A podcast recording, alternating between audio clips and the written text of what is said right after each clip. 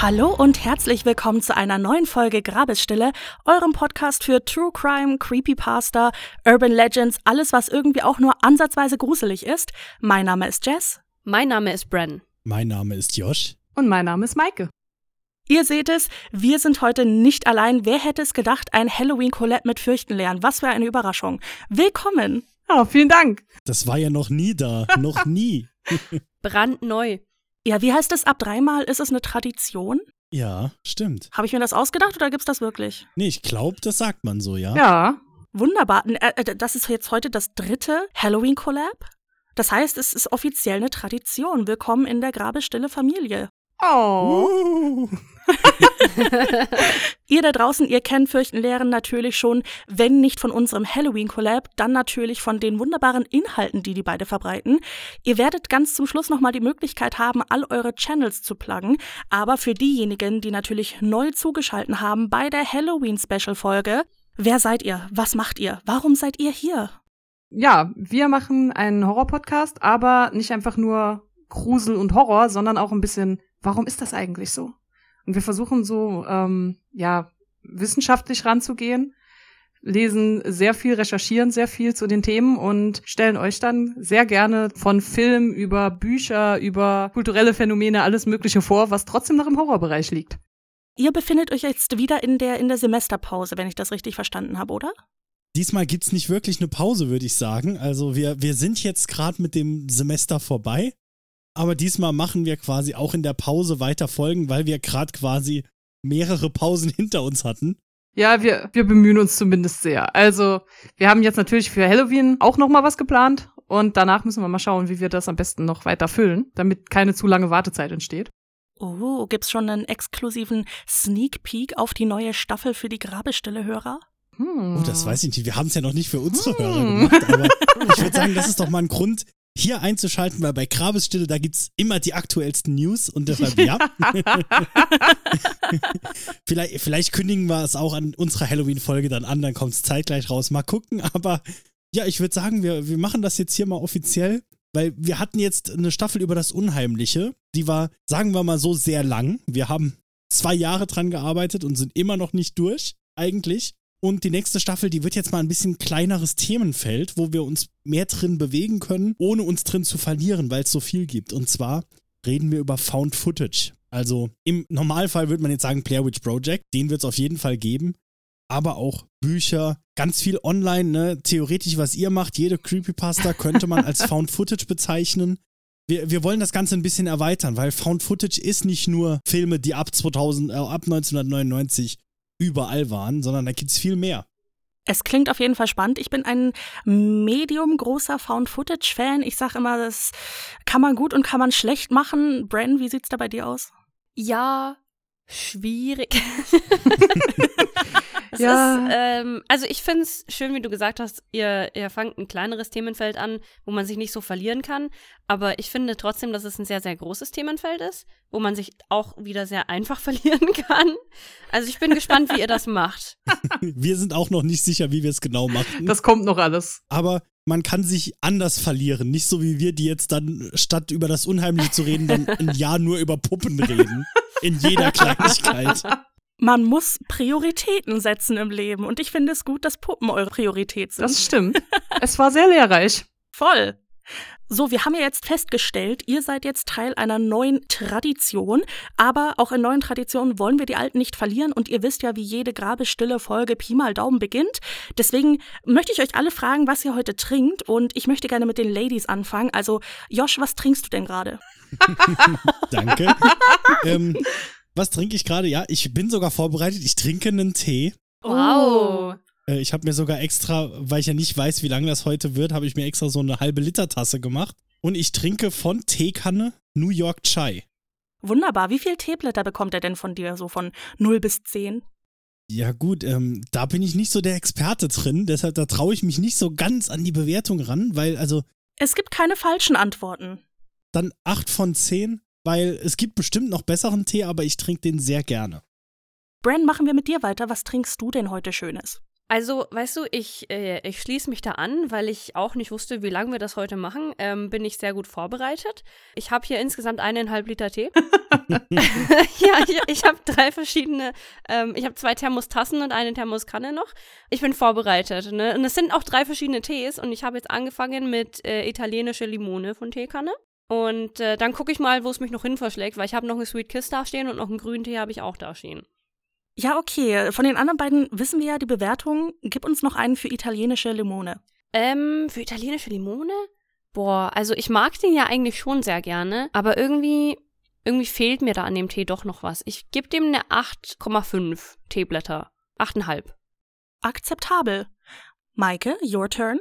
Was trinkst du und wie viele Teeblätter oder was auch immer du trinkst, Blätter bekommt dein Getränk von dir? Ich glaube, wir trinken alle Tee. Das ähm, hat sich hier schon eingebürgert. Ich habe meinen ein bisschen ziehen lassen, weil ich dachte, ähm, wenn ich hier versuche, auch noch ein kleines Stöfchen mit einer Teekanne aufzubauen, ist das eine sehr wackelige Angelegenheit. Deshalb trinke ich meinen Tee jetzt kalt. Aber der schmeckt auch kalt. Ähm, ich habe von Messmer den Zauber der Zwerge. Oh. Der riecht schon wunderbar. Wenn ich nur nach dem Geruch äh, Blätter verteilen sollte, würde ich ihm 10 von 10 geben, weil manchmal ist das, du machst das Paket auf und dann schnupperst du einfach nur an den Teebeutel. Vom Geschmack her ist er auch nah genug dran. Also ich kann ihm eine solide 9 geben und bin sehr, sehr glücklich damit. Ja, krass, wir haben uns jetzt hier wirklich exponentiell gesteigert. Mensch, Schon, jetzt müsste ja. ich eigentlich mit einem Zehner-Tee um die Ecke kommen, oder? Schnell neun gemacht. Ja, muss ich schnell neuen machen. nee, ich trinke tatsächlich den italienische Süßkirsche. Der war in einem Weihnachtspaket drin von unserer lieben Marie. Danke an der Stelle nochmal. Und er ist sehr gut, aber ich würde da eher auch eine 8 vergeben. Ich verstehe auch warum, weil ich mag den auch, aber ich würde ihn nicht jeden Tag trinken. Ja, genau. Also hätte ich die Wahl zwischen italienische Süßkirsche und Sweet Kiss, würde ich immer Sweet Kiss nehmen. Schon, ja. Hm, fair, fair. Hm, fair. Das war ein sehr interessanter Tee-Talk und damit kommen wir eigentlich auch schon zu unserer Aktivität des heutigen Abends. Ich, ich muss ganz ehrlich sein, ich weiß gar nicht, wie ich das hier heute beginnen soll. Aber das weiß ich eigentlich fast nie in den Halloween-Folgen, weil die Halloween-Folgen sind irgendwie immer was Besonderes. Nicht nur wegen den besonderen Gästen, sondern halt auch wegen der Thematik, you know? Ihr erinnert euch ja noch an letztes Jahr, oder? Oh, das war wundervoll. Das fand ich super. Jetzt, jetzt müsstest du da so, so, so, äh, so Klingeln einspielen und dann erinnert ihr euch noch an letztes Jahr, Dring, und dann eine Szene aus letztem Jahr. Ja, so ein Best-of-Zusammenschnitt, ne? So ein Best of, du. Editing Jess gefällt diese Idee eigentlich sogar richtig gut und deswegen hier meine persönlichen Highlights aus dem Halloween Special letztes Jahr 2022. Viel Spaß! Also es gibt Blumen, die man nicht unbedingt essen sollte, weil die nicht gut für den Magen sind, aber ich glaube so, so jetzt keine Ahnung, irgendwelche Giftpflanzen, mit denen man Leute töten kann, die haben wir nicht. Die Stimme aus dem Off kommt. Jeder Blumenladen verkauft Orchideen und Orchideen sind beim Verzehr tödlich. Ja, siehst du? Vielleicht bin ich kein guter Florist, ich weiß ja auch nicht. Ja, gucken Sie mal die Orchidee. Schön anzuschauen, kann man sogar drauf kauen. Äh, Super. Ich, ich verkaufe meine Pflanzen halt eher zum Hinstellen und nicht zum Verzehr. Also, Ach, du denkst da quasi gar nicht dran. ja gut, dann kannst du ihn ja mir geben, weil ich bin nicht der Mörder. Ich habe gar kein Alibi, äh, kein Alibi, keinen Grund.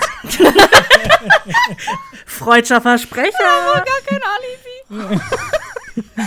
Ein Alibi habe ich nämlich sogar. Was ist denn dein Alibi? Genau, wir haben gar nicht drüber geredet, wer jetzt wo war zur Zeit des Todes. Ja, das stimmt. Ich verdiene mein Geld nicht nur als Florist, sondern ich verkaufe auch Gras. An Jess, Aha. an Maike. Der Illegale. Komm, komm du mit deinem Illegal. Ich hab dich gesehen, ja? Was hast du gesehen? Wie du da irgendwie aus diesem komischen Kräuter-Hexenladen-Ding rausgekommen bist mit deinen Säcken an, an Zutaten. Ich weiß ja auch nicht, wofür man den ganzen Schund dann braucht. Ich trinke vielleicht gern Tee. Äh, kaufst du doch nicht im Sack.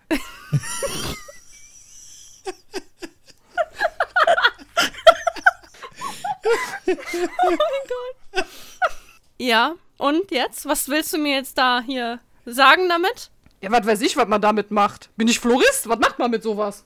Maike, sag doch mal, welche Säcke du denn gesehen hast, damit sich Josh das vielleicht auch vorstellen kann. Ich hab mir das genau notiert. Pass auf, hier, warte, ich habe auch einen Kalender.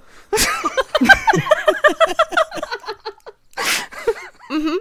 So, äh, hier Rosenblätter waren dabei, was ich schon komisch finde, weil wer kauft das Zeug freiwillig?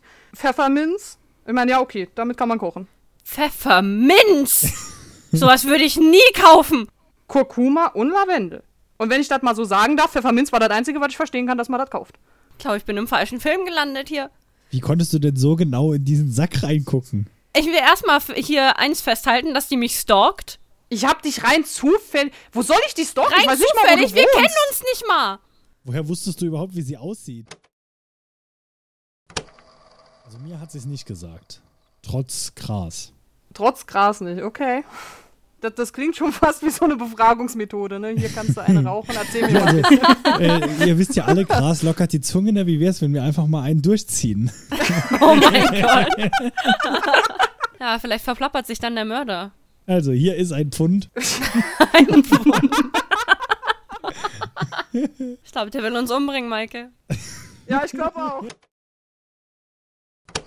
Vor zwei Wochen habe ich noch dir geschrieben und dir gesagt, pass auf, am Ende hast du dich einfach selber umgebracht und das ist einfach alles fake, weil du richtig Drama Queen bist. Ja, ich weiß und ich war da echt sauer auf dich, dass du mich so gut kennst und weißt, dass ich sowas tun würde.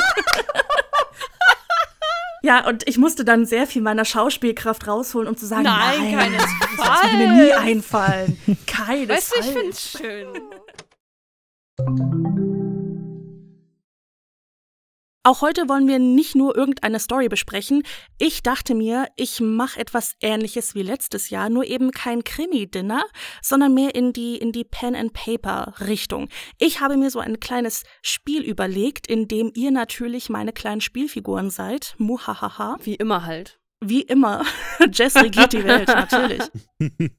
Und in diesem Spiel werdet ihr Rätsel lösen müssen, ihr werdet Entscheidungen treffen müssen, ihr werdet den Spielweg bestimmen müssen und ich hoffe wirklich, dass das alles so klappt, wie ich es mir vorgestellt habe. Denn was mich das Collab von letztem Jahr gelehrt hat, ist, dass ihr auf jeden Fall nie so reagiert, wie ich mir wünschte, dass ihr reagiert. Ach, das ist eine wundervolle RPG-Weisheit, wenn es an Pen und Papern geht, dass ähm, jedes Abenteuer so lange überlebt, bis die Spieler damit in Kontakt kommen. Dann ist vorbei. Schön gesagt, ja. Das macht meinem Control-Freak-Herz natürlich keine Freude, aber ich bin auf alles vorbereitet, würde ich mal behaupten. Äh, das habe ich letztes Jahr auch schon gesagt, also nehmt mich da nicht beim Wort. Hm, weiß ich nicht. Wir fangen jetzt einfach an, völlig random irgendwas in den Raum zu werfen. Bitte quält mich nicht so. Nein, natürlich konnte ich mir für heute kein richtig elaboriertes Weltwesen ausdenken etc. pp. Also ihr werdet natürlich auch dementsprechend eingeschränkt sein, damit das hier keine zehn Jahre dauert. Ich möchte eigentlich gar nicht so viel verraten, damit ihr das alles hautnah mitbekommt. Ich hatte ja gar keine Ahnung, ähm, wurde nicht informiert.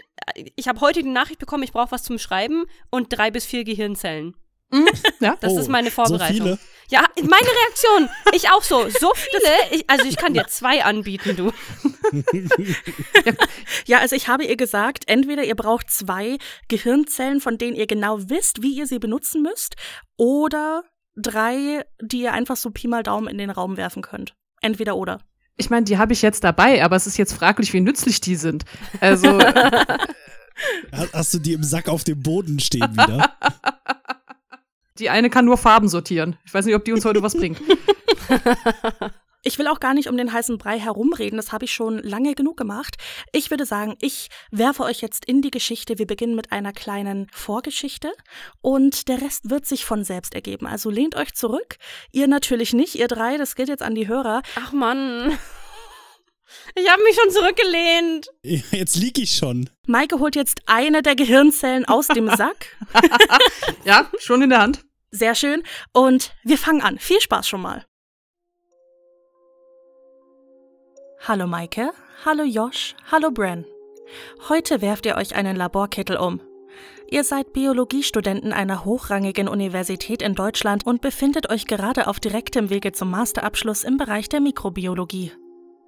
Euch alle wird es irgendwann in die Forschung verschlagen, das ist natürlich klar, und darum strengt ihr euch stets an, um die Besten eures Jahrganges zu sein.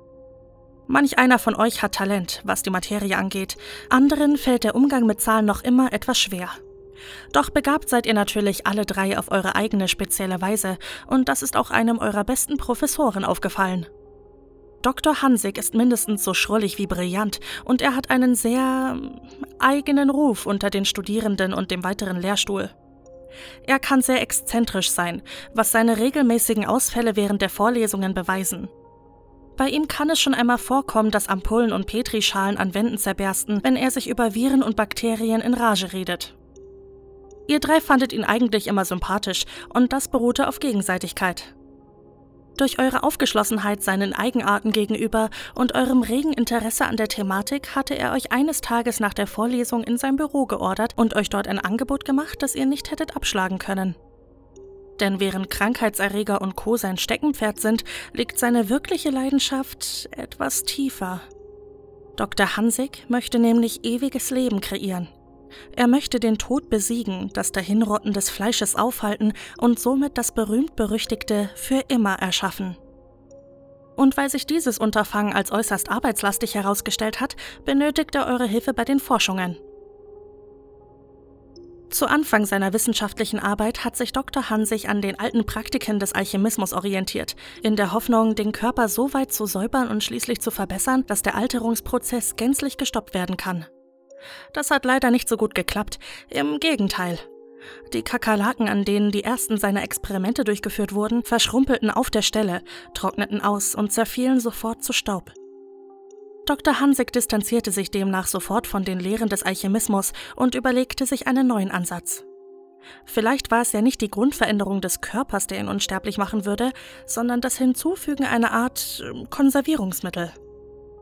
Die unzähligen Gläser, gefüllt mit Formaldehyd in einem der Hinterzimmer der Forschungsstätte der Universität, sprechen jedenfalls dafür. Einige der Organe in eben jenen Gläsern befanden sich bereits seit mehreren Jahrzehnten im Besitz der Fachschaft und sahen immer noch so aus, als wären sie gerade frisch geerntet worden. Eigentlich hätte Dr. Hansig wissen müssen, dass eine Injektion von purem Formaldehyd nicht den gewünschten Effekt haben würde, und vielleicht war es auch mehr die wissenschaftliche Neugierde, die ihn dazu brachte, es trotzdem zu tun. Am Ende des Tages war er seinem Forschungsziel jedenfalls keinen Schritt näher gekommen, doch die Konservierungsidee hatte er nicht so schnell aufgeben wollen. Schon seit Monaten arbeitet er an einer Formel, die die Bestandteile des Formaldehyds revolutioniert und für einen lebenden Organismus verträglich macht. All seine Freizeit verbringt er in einem geheimen Labor, welches niemand außer Dr. Hansig selbst je zu Gesicht bekommen hat.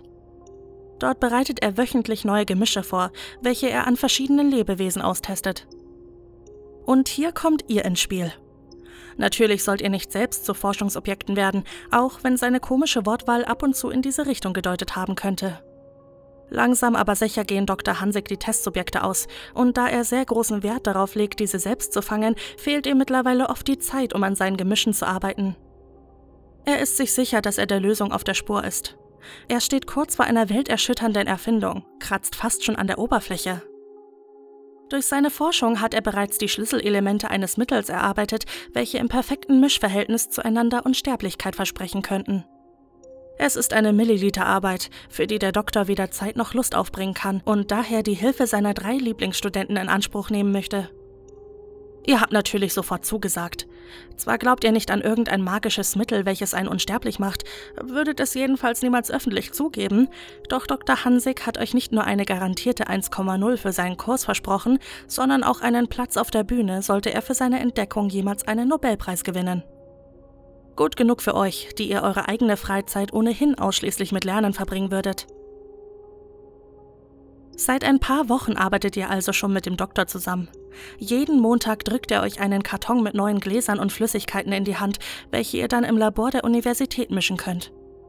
Eure fertigen Produkte erhält er dann eine Woche später wieder zurück und kann seine Zeit dafür nutzen, die Gemische an seinen Testsubjekten auszuprobieren. Es war ein System, das funktionierte, bis der Doktor an diesem Montag nicht zum altbekannten Treffpunkt auftauchte. Auch seine Vorlesungen blieben unbesetzt, was an sich nicht verwunderlich war.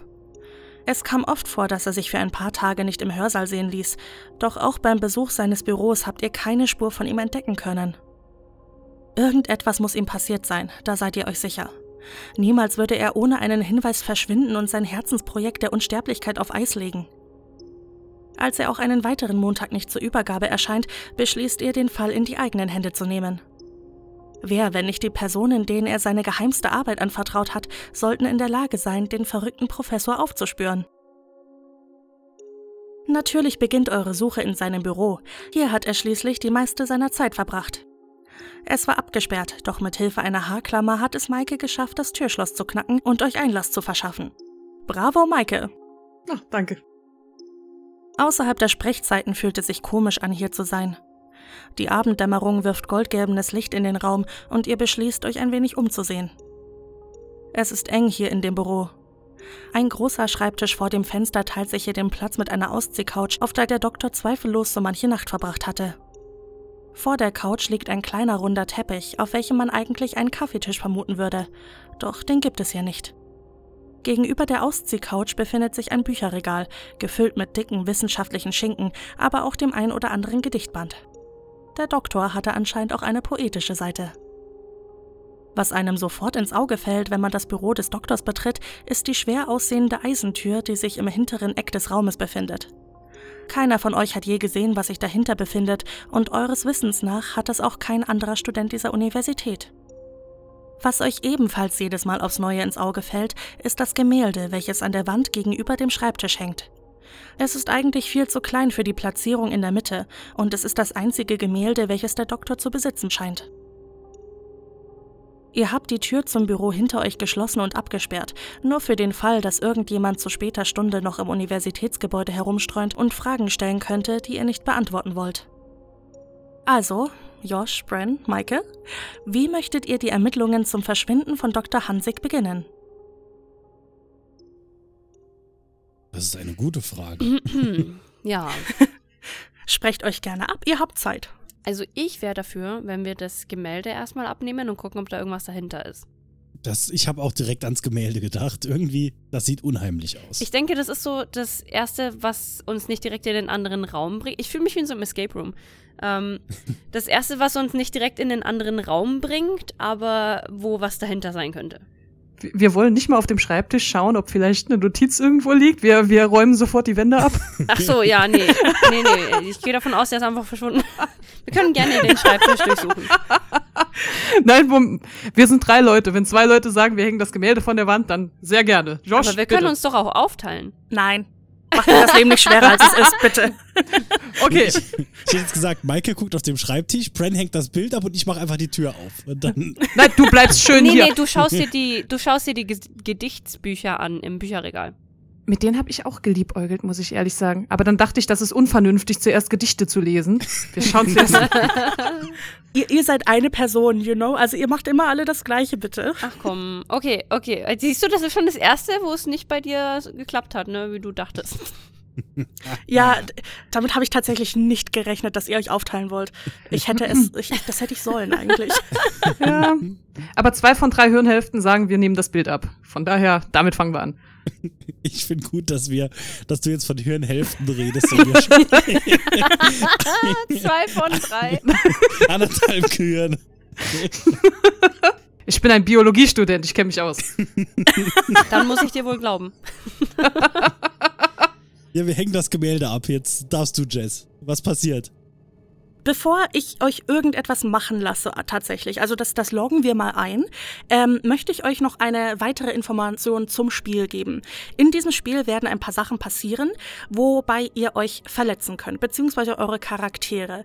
Darum seid ihr alle drei mit jeweils drei Lebenspunkten ausgestattet. Was? In diesem Spiel werdet ihr diese Lebenspunkte ähm, hoffentlich nicht alle verlieren, aber das kommt halt drauf an, wie gut ihr spielt. Ne? Aber nur, dass ihr Bescheid wisst, ähm, es wird natürlich immer gesagt, wann ihr was verlieren könnt. Nur seid euch bewusst, dass ihr vielleicht ähm, manchmal die sicherere Option wählen solltet. Aber da habe ich jetzt noch eine Frage zum ähm, Verständnis. Kann ich immer nur einen verlieren oder kann ich auch mehr als einen gleichzeitig verlieren? Einer oder alle. I'm just dead? Ich, Na gut, wenn, wenn ich aus dem dritten Stock springe, dann wäre es merkwürdig zu sagen, okay, ich streiche einen Lebenspunkt weg und stehe auf und lauf weiter. Also. Die Lebenspunkte. Ja, nein, also es gibt Aktionen, die werden euch einen Lebenspunkt kosten. Es wird keine sein, die euch jetzt zwei Lebenspunkte kostet. Aber an manchen Stellen, wenn ihr euch richtig scheiße anstellt, dann kann ich auch nichts mehr für euch tun. Tut mir leid. Äh, wir wollen ja ein bisschen realistisch bleiben, wa? Ich sehe schon, ich werde sterben.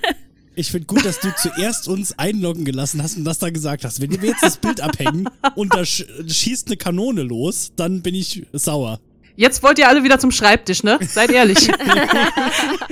Nee, ich wollte euch die allererste Entscheidung gerne ohne irgendeinen Bias treffen lassen. Aber wir, wir hängen doch mal das Gemälde ab. Machen wir das doch mal, oder? Mhm. Also, ihr drei bewegt euch auf das Gemälde zu. Es braucht tatsächlich nur eine Person, um das Gemälde abzunehmen. Es ist nicht wirklich gut gesichert, aber naja. Ihr nehmt das Gemälde ab und findet dahinter einen Safe. Dachte ich mir schon. Ein sehr klassisches Versteck, wenn man mich fragt.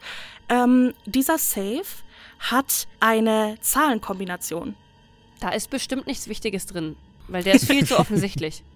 Es sind sechs Zahlen, die ihr finden müsst. Welche das sind, ne, das müsst ihr euch irgendwie eher gucken.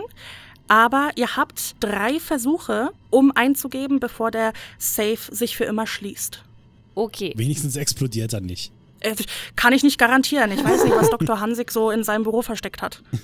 Also ich glaube, die ähm, Kombi ist bestimmt in den Gedichtsbüchern. Wollte ich auch sagen, ja, wahrscheinlich die Gedichtbände, die rausstechen, das ist dann die Zahlenfolge. Ja, weil die sind sauce. Es wäre jetzt super lustig, wenn Jess jetzt, verdammt, schnell was umgeschrieben. Da kommen die alten Adventure-Game-Spieler wieder raus, ne? So, okay, auf was kann ich alles klicken? Also ihr wollt euch gerne das Bücherregal anschauen, oder ja, wie? sehr gern. Oder sollen wir für Maike jetzt zuerst noch an den Schreibtisch gehen? Vielleicht liegt da einfach so ein, so ein Post-it mit Safe-Kombinationen. Da steht auch noch so, äh, liebe Brenn, lieber Josh, liebe Maike, falls doch mal der Fall eintritt, dass ich verschwunden bin, hier sind die sechs Zahlen. Und die liegen da offen auf dem Schreibtisch rum, aber wir flattern das Regal. Also ich meine, wir stehen ja schon vor dem Schreibtisch, weil das Gemälde hing ja über dem Schreibtisch. Nee, gegenüber. Ach so, gegenüber, Mensch. Siehst du, Brent, deswegen sollst du dir Notizen ich machen. habe das mitgeschrieben. Ich, ich, bei mir steht Gemälde, Wand, Mitte, über Schreibtisch. Gegenüber, du hast das Gegen vergessen. Ich habe extra mitgemalt. Ja, sag mir, was, was möchtet ihr gerne machen? Ja, das Regal angucken, oder? Ja. Ja, machen wir das doch. Ja. Okay, also ihr geht rüber zum Regal, da stehen ganz, ganz viele Bücher. Die meisten davon, da wird euch schon ein bisschen schlecht, wenn ihr sie nur seht. So Biologie 101, Biologie für Dummies und dann auch welche, die so ein bisschen höhere Exemplare sind. Und natürlich das ein oder andere Gedichtband, wie gesagt. Verschiedene Künstler, verschiedene Zeiten, verschiedene Abgegriffenheitsgrade. Also von außen könnt ihr nicht direkt sehen, welches dieser Bücher irgendwie eine Besonderheit haben könnte. Was macht ihr? Also jeder Professor, der, Bi der Biologie für Dummies in seinem Regal hat, ich weiß nicht, ob ich dem vertrauen würde. Ich auch nicht, du. Ich meine, ich habe das Buch noch nicht gelesen. Vielleicht stehen da wirklich große Weisheiten drin.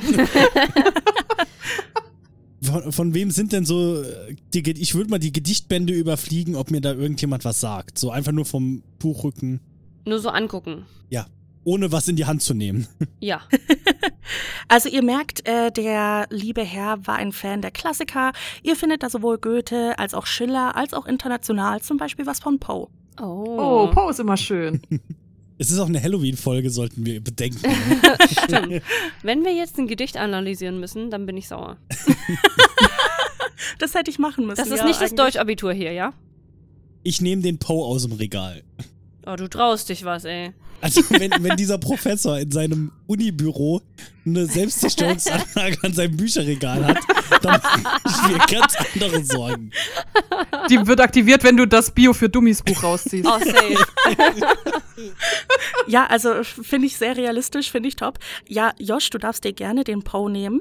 Und auch wenn du ein bisschen zögerst, nachdem du ihn rausgenommen hast, weil du dir nicht ganz sicher bist, ob du dem Professor vertrauen kannst, bist du erleichtert, als dann nach so 10, 20 Sekunden nichts passiert ist, ihr alle noch lebt. Es ist nichts explodiert. Es hat sich aber auch leider keine Geheimtür aufgetan. Du schaust dir das Ganze ein bisschen an und du merkst, dass tatsächlich eine der Seiten so ein kleines Eselsohr dran hat. Aha, es ist der Rabe, weil das ist jedermanns Lieblingsgeschichte. Ich schlage diese Seite auf, die das Eselsohr hat. Es ist nicht der Rabe, es ist ein anderes Gedicht von Poe namens Anzante. Ich lese es mal vor. O schönes Eiland, das den holden Namen der Blumen allerlieblichste entlehnt, du wächst in meiner Seele wundersamen Erinnerungszauber, den ich tot gewähnt. Wie viele Städte namensloser Wonnen, wie viele Schatten von verwehten Träumen, verlorenen Hoffnungen, wie viele Visionen von ihr, von ihr, die unter diesen Bäumen nie mehr weilt, nie mehr. Weh dieses Wort, magischen dunklen Lauts verwandelt dich, hin ist dein Zauber, ein verfluchter Ort, ist dein Gestande, führ dahin für mich, o Hyazintheninsel, goldene Zante, Isola d'Oro, Fior di Lavante. In diesem Gedicht ist ein Wort unterstrichen, nämlich das Wort Hyazinthen. Sagt mein Bio-Studenten-Brain mir irgendetwas in Bezug auf Hyazinthen oder bin ich eher so auf Menschen spezialisiert? Also ich kann euch natürlich auch sagen, dass ihr vielleicht manchmal Dinge findet, die jetzt noch nicht für euch wichtig sind, aber vielleicht später. Okay. Vielleicht sagt sie das jetzt aber nur, um uns zu verwirren. Deshalb, ich gucke mal, ob Blumen im Raum stehen. Aber kann ich vielleicht wissen, auf welcher Seite das Eselsohr war? Die Seitenzahl so? Äh, 23. Keine Ahnung. Okay, sehr schön. Also ist die nicht Teil vom Code, weil die hast du dir gerade ausgedacht. Ach wirklich, Mensch. Oh, schön. Oder das war ein Trick. Ja, sicherlich. sicherlich. Gut, also das hat uns jetzt nicht weitergebracht. Nehmen wir dann den Goethe in die Hand oder wie schaut's aus? Oh, ist es der Faust? Oh, nee, komm. Also das letzte Mal, als ich gecheckt habe, war Faust auch kein Gedicht. Was? Doch, Doch. klar. Also ein sehr langes Gedicht, aber Ah, mh, weiß ich jetzt nicht. naja.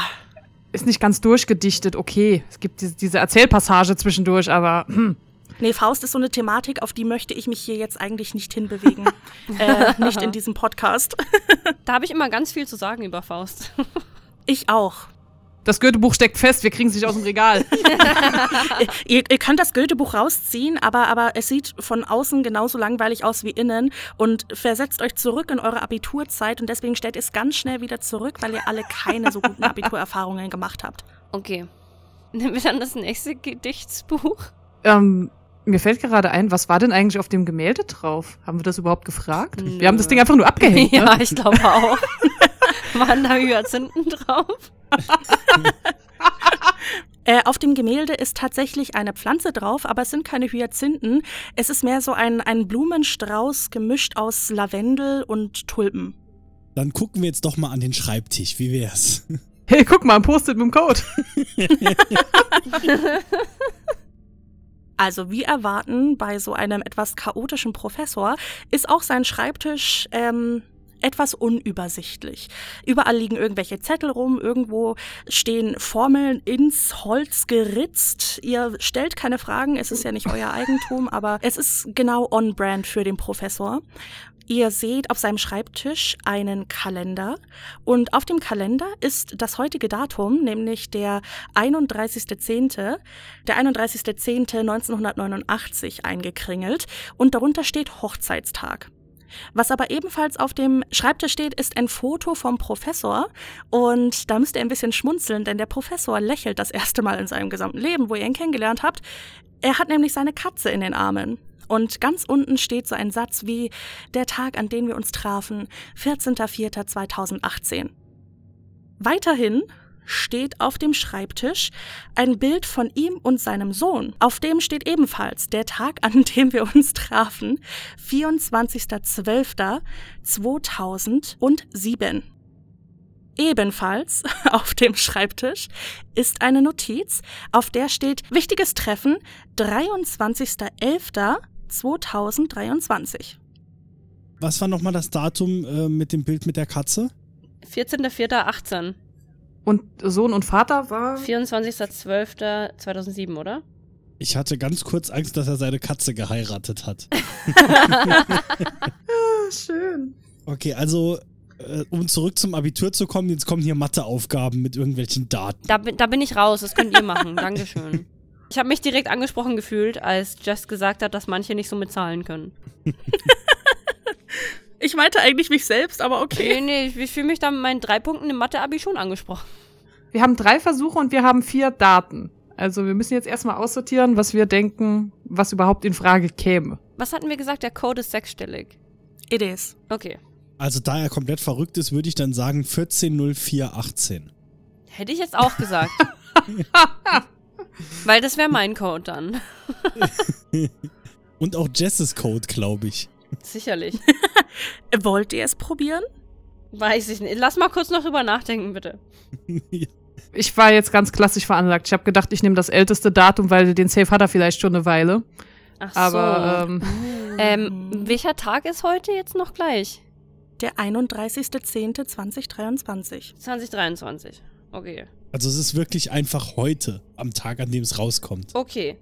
Weil dann ist ja das wichtige Meeting erst in einem Monat. Wollte ich Orina auch gerade sagen, ne? Vielleicht ist er heute einfach nicht da, weil er gerade seinen Hochzeitstag feiert. Vielleicht ist er auch mit seiner Katze unterwegs.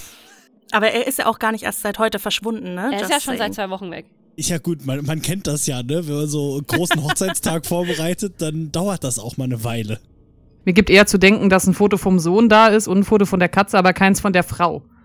Das stimmt. Hey, aber wenigstens steht sie im Kalender, hallo? Und, und dass er im Kalender das Datum seines Hochzeitstages eingetragen hat, damit er weiß, der wievielte es ist. Das triggert in meinem Kopf Erinnerungen an so ein ganz altes französisches Horrorspiel. Und ich hoffe wirklich, dass wir seine Frau nicht als lebendigen Baum im Keller finden. oh mein Gott. Also, Bitte? Excuse me? Jess, was Ja. sind deine Quellen? Äh, äh, das FBI hat gesagt, ich darf das nicht sagen.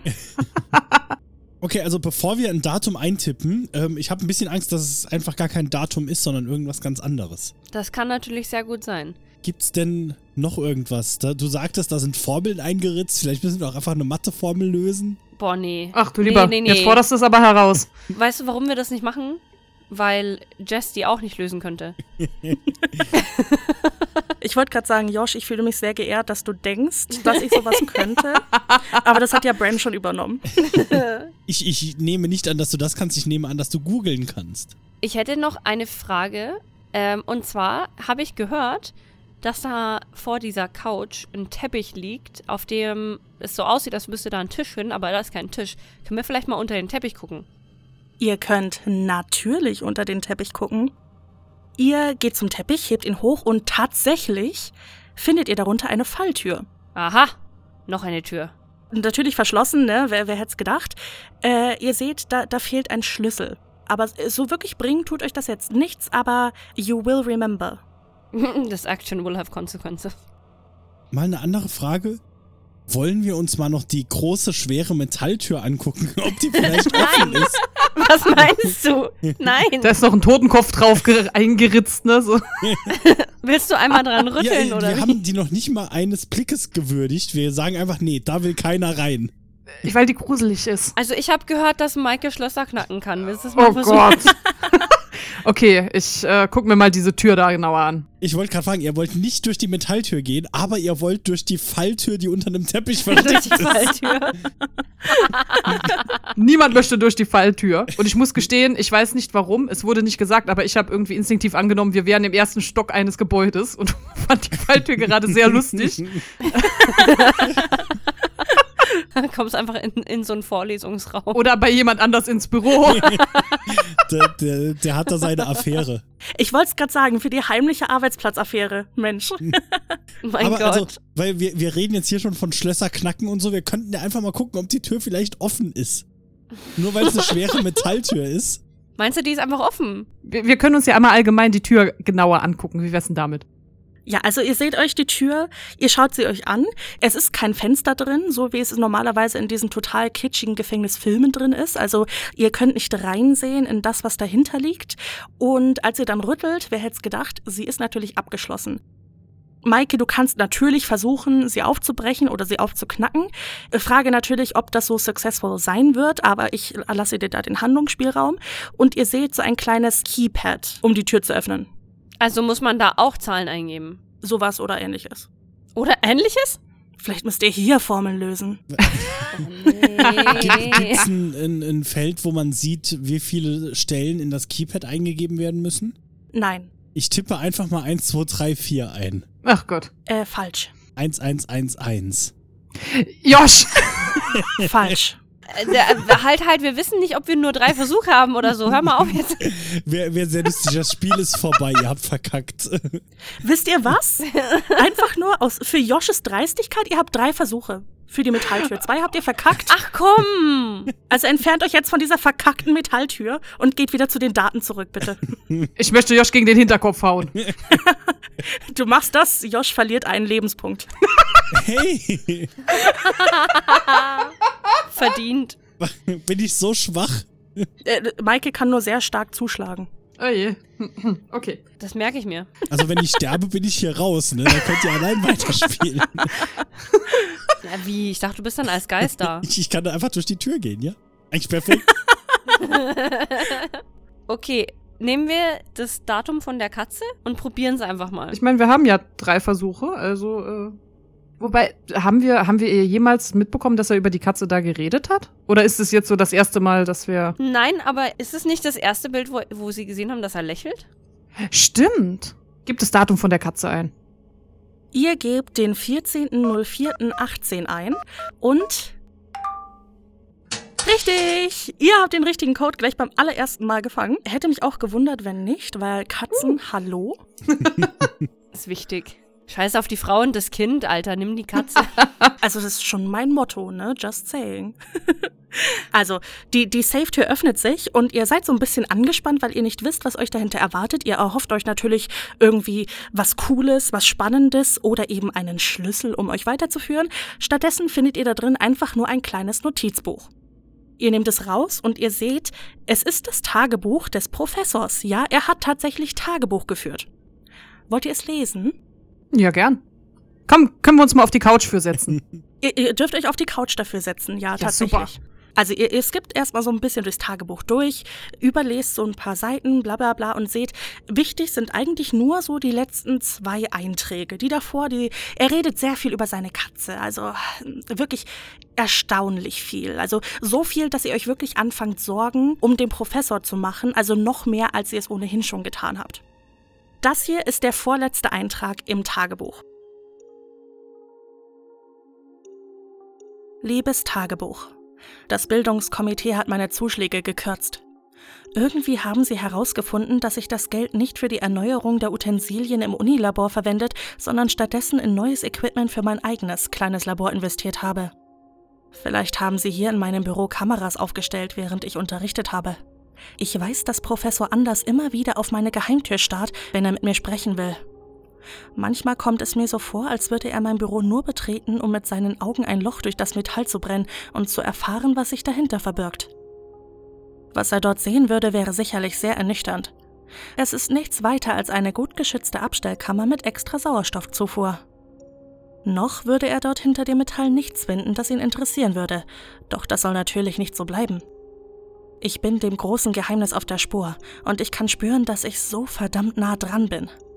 Es reicht mir nicht mehr nur an Tieren zu experimentieren. Natürlich basieren die größten Ereignisse der menschlichen Wissenschaft auf Tierversuchen, doch mit einem Ziel so hoch wie meinem brauche ich mehr. Ich muss damit beginnen, meine Mixturen an Menschen auszutesten. Dafür ist auch die Kammer hinter der Metalltür. Natürlich war die Tür nicht immer aus Metall, die habe ich irgendwann selbst eingebaut. Ich musste schließlich sicher sein, dass niemand außer mir die Kammer betreten kann, und ein einfaches Schloss, dessen Schlüssel jeder mit einem bisschen Glück finden kann, taugt mir nicht mehr. Die Tür ist mittlerweile passwortgeschützt. Ein Wort mit zehn Buchstaben, die Möglichkeiten sind beinahe endlos. Das gefällt mir schon viel besser. Das Passwort werde ich niemand Geringerem als meinem guten Freund im Geiste Edgar Allan Poe anvertrauen. Das scheint mir nur fair. Ich werde noch ein paar Tage brauchen, um meine Kammer wirklich bewohnbar zu machen, doch sobald ich soweit bin, werde ich mich auf die Suche nach einem guten Testsubjekt machen. Ich habe bereits ein gutes Exemplar im Auge, und sobald ich sie in meiner Kammer habe, werde ich die Wirkung meiner neuesten Mischung auf den menschlichen Körper beobachten können. Es kommen spannende Zeiten auf mich zu. Hyazinthen. Die Hyazinthen. Die Hyazinthen! Ich meine, ja, okay, aber können wir bitte einmal kurz würdigen, wie lustig das ist, dass dieser Mensch eine riesige Eisentür in seinem Büro hat und sagt, das ist meine Geheimtür. Ich weiß gar nicht, warum alle er starren. nennt's Geheimtür. Und vor allen Dingen, er hat die selber da reingebaut. Stell dir mal bitte vor, du kommst ins Büro zu, zu so einem Kollegen rein und der hat plötzlich einfach eine riesige eiserne Gefängnistür selber installiert.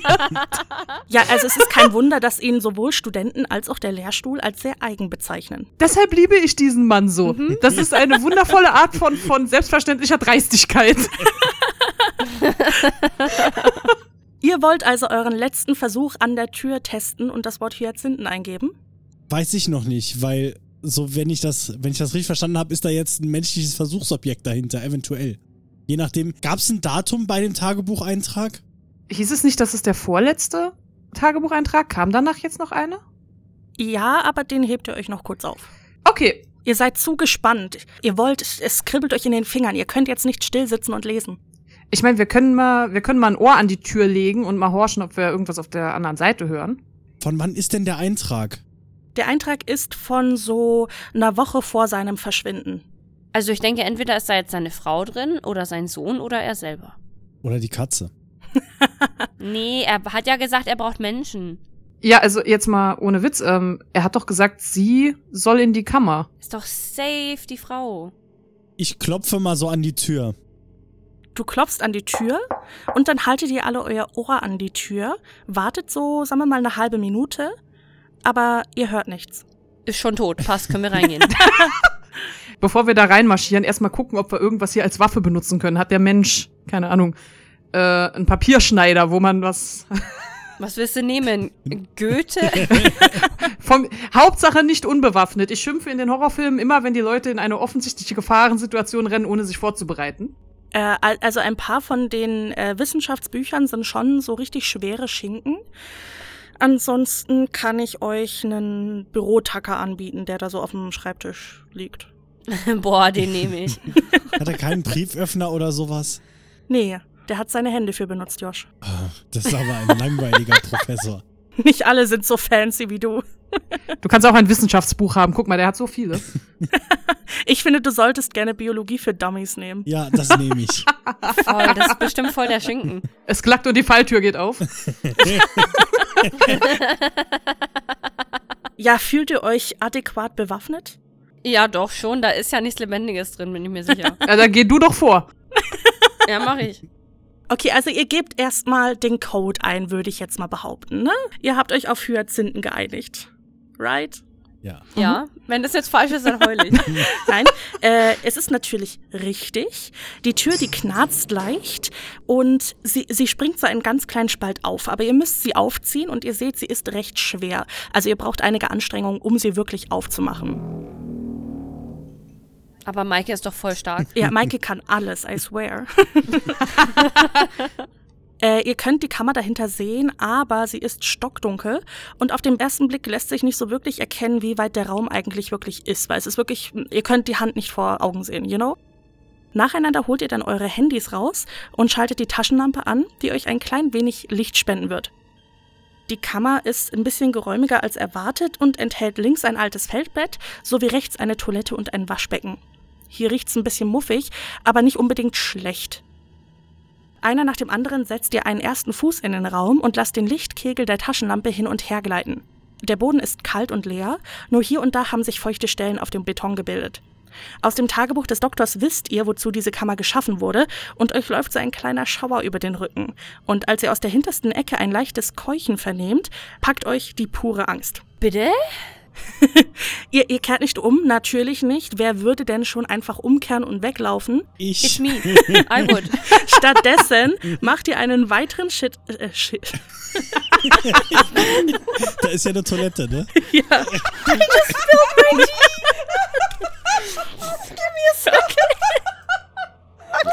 Ich war gerade am Trinken und du so shit und ich so nee. sorry. Ah. Oh Gott. Stattdessen macht ihr einen weiteren Schritt auf die Quelle des Geräusches zu und entdeckt einen Haufen alter Wäsche, darunter auch einen Laborkittel. Doch, Moment mal, ha- hat dieser Haufen etwa gerade geatmet? Ihr müsst jetzt eine Entscheidung treffen.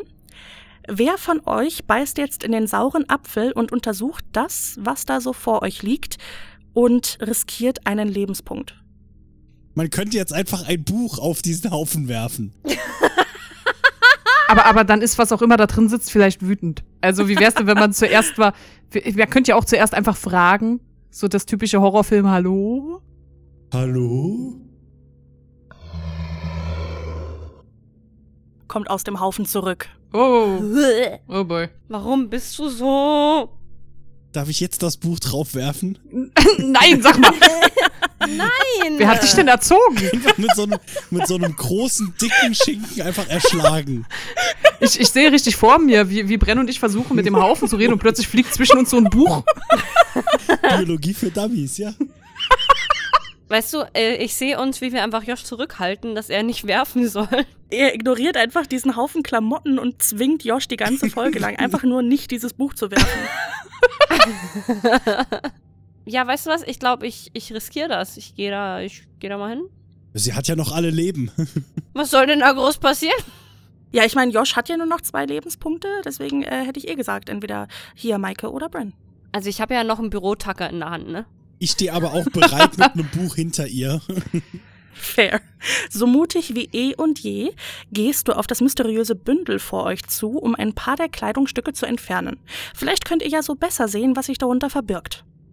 Eine Hand streift schon beinahe den mittlerweile siffig grauen Laborkittel, als das Bündel plötzlich ein tiefes Gebrüll ausstößt und eine schreckliche Kreatur auf die Beine springt.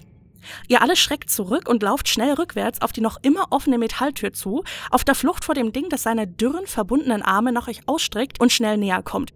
Josh, an der Stelle darfst du gerne dein Buch werfen. Du triffst tatsächlich, aber du wirst wieder nur mit einem begrüßt. Okay. Biologie für Dummies hat also nicht wirklich Damage gemacht. Ihr habt kaum wirklich Zeit, euch dieses Ding genauer anzusehen. Josh hat einfach so blind ins Leere geworfen. Maike ist schon eh lange aus der Tür raus. Sie hat die Ja. Möglichkeit ergriffen, einfach zu rennen. Und ihr sprintet alle panikgeladen aus dem Raum. Bren, als äh, diejenige, die der komischen Gestalt am nächsten ist, schaffst du es nicht schnell genug aus dem Raum und spürst, wie eine scharfe Kralle durch deinen eigenen Laborkittel fährt und dir tief in den Rücken schneidet. Bitte? Jetzt werde ich auch noch zum Zombie. Du drehst dich um und gibst der Kreatur aus Rache eine über den Schädel mit deinem Tacker. Äh, es verschafft dir genug Sekunden, um einen Schritt von ihm wegzumachen.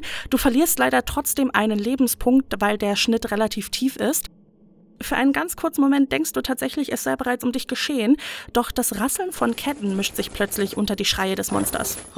Ihr alle blickt zurück, als ihr schon außerhalb der Tür seid und seht, dass die Fesseln, die um die Arme der Kreatur geschlungen sind, standhalten und die gespannte Kette keinen Schritt über die Türschwelle hinauslässt. Erleichtert atmet ihr natürlich auf, nur um Sekunden später erneut die Luft anzuhalten. Ihr habt euch das Ding im Türrahmen jetzt mittlerweile genauer angesehen, weil ihr ja außer Gefahr seid. Und äh, was soll ich sagen? Herzlichen Glückwunsch. Ihr habt Dr. Hansig gefunden. Doch ist das jetzt wirklich noch Dr. Hansig, der da vor euch steht und aus dem weit geöffneten Mund geifert? Er ist nämlich furchtbar dünn geworden. Der Laborkittel hängt ihm wie ein Sack am knochigen Körper. Seine Fingernägel sind lang und scharf und gelblich verfärbt und seine Haut hat einen leicht gräulichen Tar angenommen. Er sieht aus wie ein lebender Toter. Und dennoch ist es ohne Zweifel euer verschrobener Dozent, der seine Arme nach euch ausstreckt und angestrengt vor sich hinstöhnt. Wie war er hierher gekommen? Was war passiert? Ihr entscheidet euch jetzt, den letzten Tagebucheintrag zu lesen. Mann, hätten wir das mal früher gemacht. Ich habe original, als wir reingekommen sind, noch überlegt, wie dämlich das ist, eine Zelle zu bauen und keine Ketten an die Wand zu machen, weil was immer da drin ist, einen überfallen kann. Schön, dass sich das geklärt hat. Ich habe mitgedacht. äh, Dr. Hansig hat mitgedacht. Bis zu einem gewissen Punkt hat er sicherlich mitgedacht, ja. Ja, safe, safe, ne? Also ihr könnt euch nochmal auf die Couch setzen und ihr lest Tagebucheintrag Nummer zwei. Kann ich erst verarztet werden oder wie Nee. schaut's aus? Das ist jetzt gerade zweitrangig. Ach so, das trieft einfach so aus meinem Rücken, ne? Das war so hart, wie wenn Maike mir an den Kopf schlägt. Also so schlimm kann es nicht gewesen sein. Oder Maike ist wirklich brutal. Aber vielleicht hast du einfach jetzt schon eine Gehirnerschütterung und du glaubst, es kann gar nicht so schlimm sein.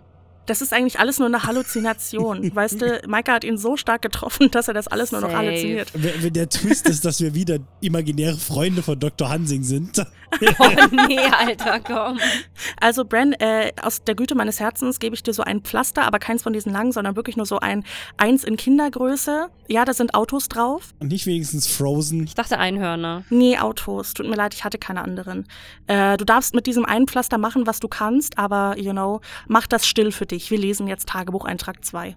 Kleb's mir bitte an den Kopf. Okay. das mache ich. Mitten auf die Stirn. Also, während Bren das Sofa vollblutet, lesen wir Tagebucheintrag. lesen wir den Tagebucheintrag von so zwei Tage vor des Doktors Verschwinden.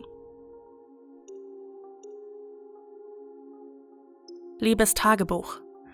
Die Kammer ist vorbereitet, doch es haben sich einige Probleme aufgetan. Die Studentin, die ich für meine Experimente beobachtet habe, hat die Universität verlassen. Hat sie gewusst, was ich mit ihr vorhabe? Hat sie vielleicht mich beobachtet? Hat sie Kameras in meinem Büro aufgestellt? Sie muss es gespürt haben und hat das Weite gesucht. Ich kann es ihr nicht verübeln, doch die Gelegenheit, Teil einer so bahnbrechenden Forschung zu sein, wird sie sicher nie wieder bekommen. Wäre ich in ihrer Position, wäre ich überglücklich gewesen. Wer würde seinen Körper nicht für die Wissenschaft aufgeben wollen? Wenn ich so darüber nachdenke, hm, ich habe nicht die Zeit, ein neues Testsubjekt aufzusuchen. Die Arbeit, die ich in die Informationssammlung über Nora Müller gesteckt habe, hat mich Wochen gekostet, die ich nicht mehr habe. Ich denke wirklich, dass meine neueste Mixtur die eine sein wird, die mir das ewige Leben schenkt. Ich bin wirklich davon überzeugt. Also warum sollte ich es nicht selbst ausprobieren? Am eigenen Leib erfahren, wozu mein geniales Gehirn fähig ist. Ich werde der erste Mensch sein, für den die Ewigkeit nicht begrenzt ist. Meine Kammer kommt somit trotzdem zum Einsatz. Auch wenn ich mir meiner Sache sehr sicher bin, kann ich nichts garantieren. Es ist ein heikles Mittel und ich weiß nicht, was es aus mir machen wird. Ich will niemandem wehtun, auch wenn viele das vielleicht glauben. Alles, was ich tue, tue ich zum Wohl der Menschheit, und irgendwann werden sie das auch einsehen. Ich werde mich festketten, somit bin ich körperlich wenigstens nicht in der Lage, etwas zu tun, das ich später bereuen werde. Ich werde das Mittel über das Wochenende hinweg austesten, somit hat es gut Zeit, sich auszubreiten, und am Montag, wenn der gewohnte Unitrubel wieder beginnt, wird man mich finden. Egal in welchem Zustand. Ich werde einen Stein in die schwere Metalltür legen. Das sollte sicherlich genug sein, um die Tür einen Spalt offen zu halten. Natürlich wäre ich kein Wissenschaftler, wenn ich nicht auch einen Notfallplan hätte. In meinem geheimen Labor befinden sich die Zutaten für ein Gegenmittel, welches die Stoffe, die ich bald einnehmen werde, neutralisiert. Sollte ich dieses Experiment nicht überleben, hoffe ich, dass meine besonderen Studenten meine Forschung weiterführen. Alles, was sie dafür benötigen, werden sie ebenfalls in meinem Labor finden. Der Schlüssel dazu befindet sich unter dem Waschbecken in meiner kleinen Kammer. Haltet mein Lebenswerk in Ehren.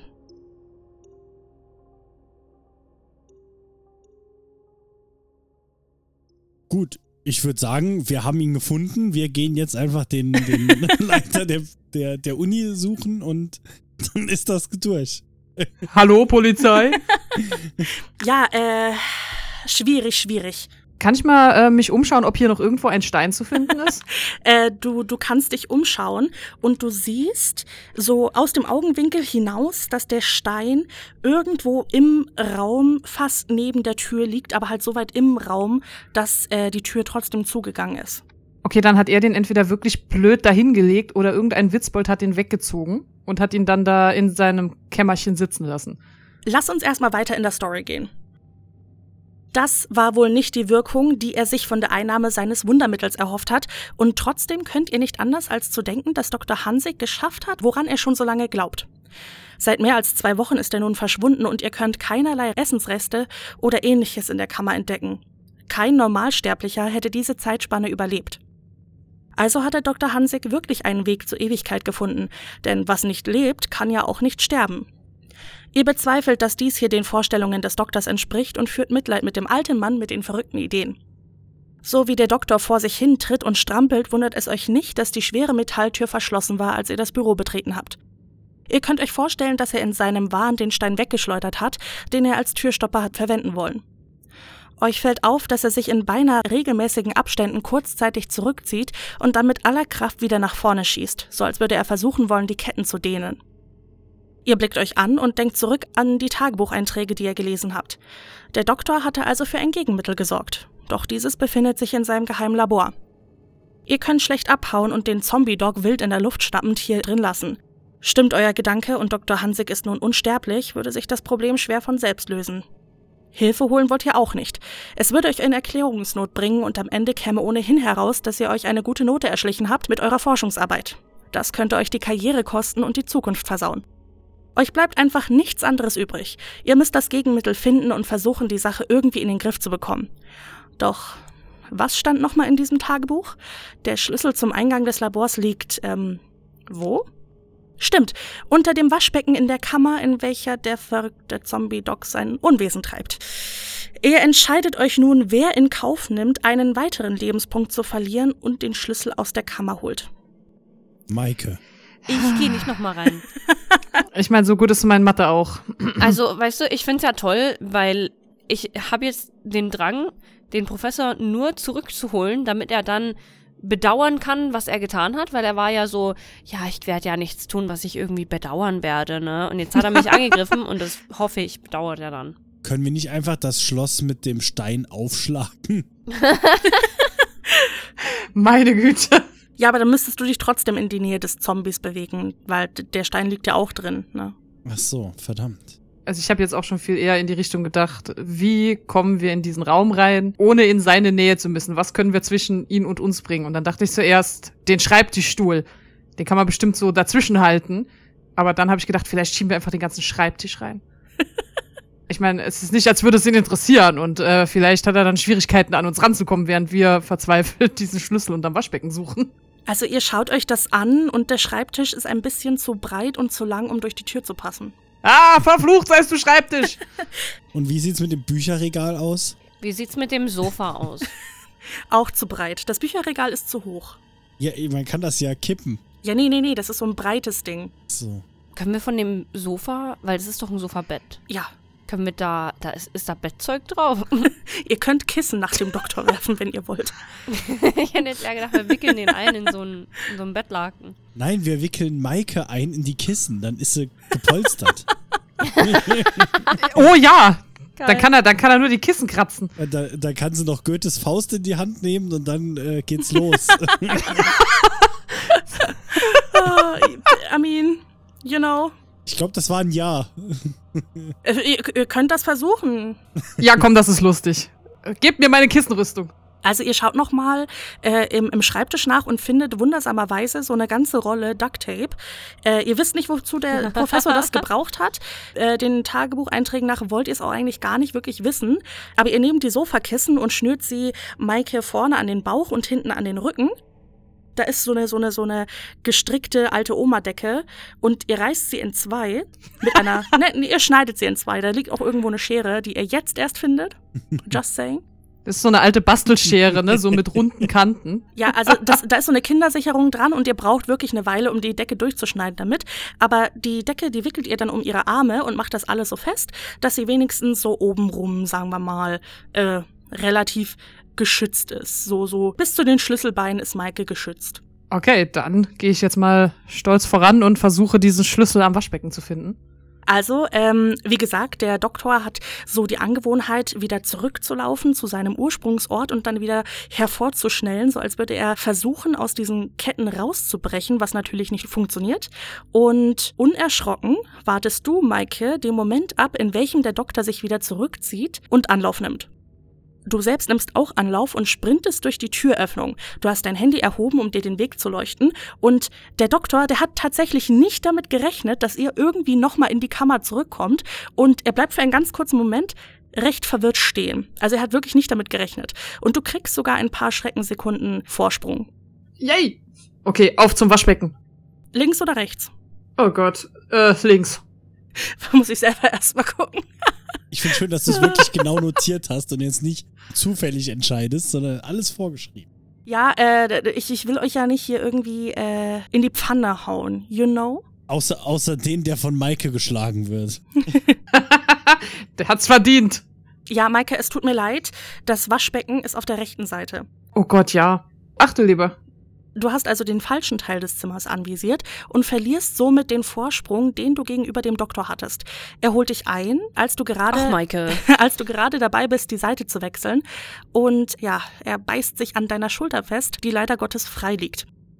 Es ist ein Schmerz, den du nicht wirklich beschreiben kannst und du weißt ganz genau, wenn du nun zu Boden gehst, wirst du nie wieder aufstehen, da bist du dir ziemlich sicher. Oh, verflucht. Du schaffst es, ihn von deiner Schulter abzubringen, aber er wird dich jetzt angreifen, sowohl mit Armen als auch Beinen, und du musst jetzt entscheiden, weichst du seinen Armen oder seinen Beinen aus? Den Armen. Ja, Maike, Ich, ich bin. äh, seine Arme sind verbunden, ne? Die können also nicht so wirklich viel tun, außer noch weitere Kratzer auf der Haut zu hinterlassen, aber ihr habt euch ja vorbereitet. Greift er mit Arm und Beinen zur selben Zeit an? Der Gott so angeflogen. ja, das Ja, also er tritt mit dem rechten Bein nach dir. Oh boy. Wir, wir stellen uns jetzt vor, er, er tritt so nach, mit dem rechten Bein nach dir und schwingt seine Arme nach dir, you know? Ähm, du hast dich entschieden, den Armen auszuweichen. Die sind verbunden, die hätten sowieso nicht viel gemacht. Sie wären jetzt nichts, worum du dir hättest Sorgen machen müssen. Das Bein erwischt dich aber, der Doktor, der verknotet eure Beine und in einer recht schnellen Bewegung hat er dich auf den Boden gezogen. Er beißt nochmal zu, diesmal recht relativ weiter oben an deinem Hals und du schreist. Hilfe! Hilfe!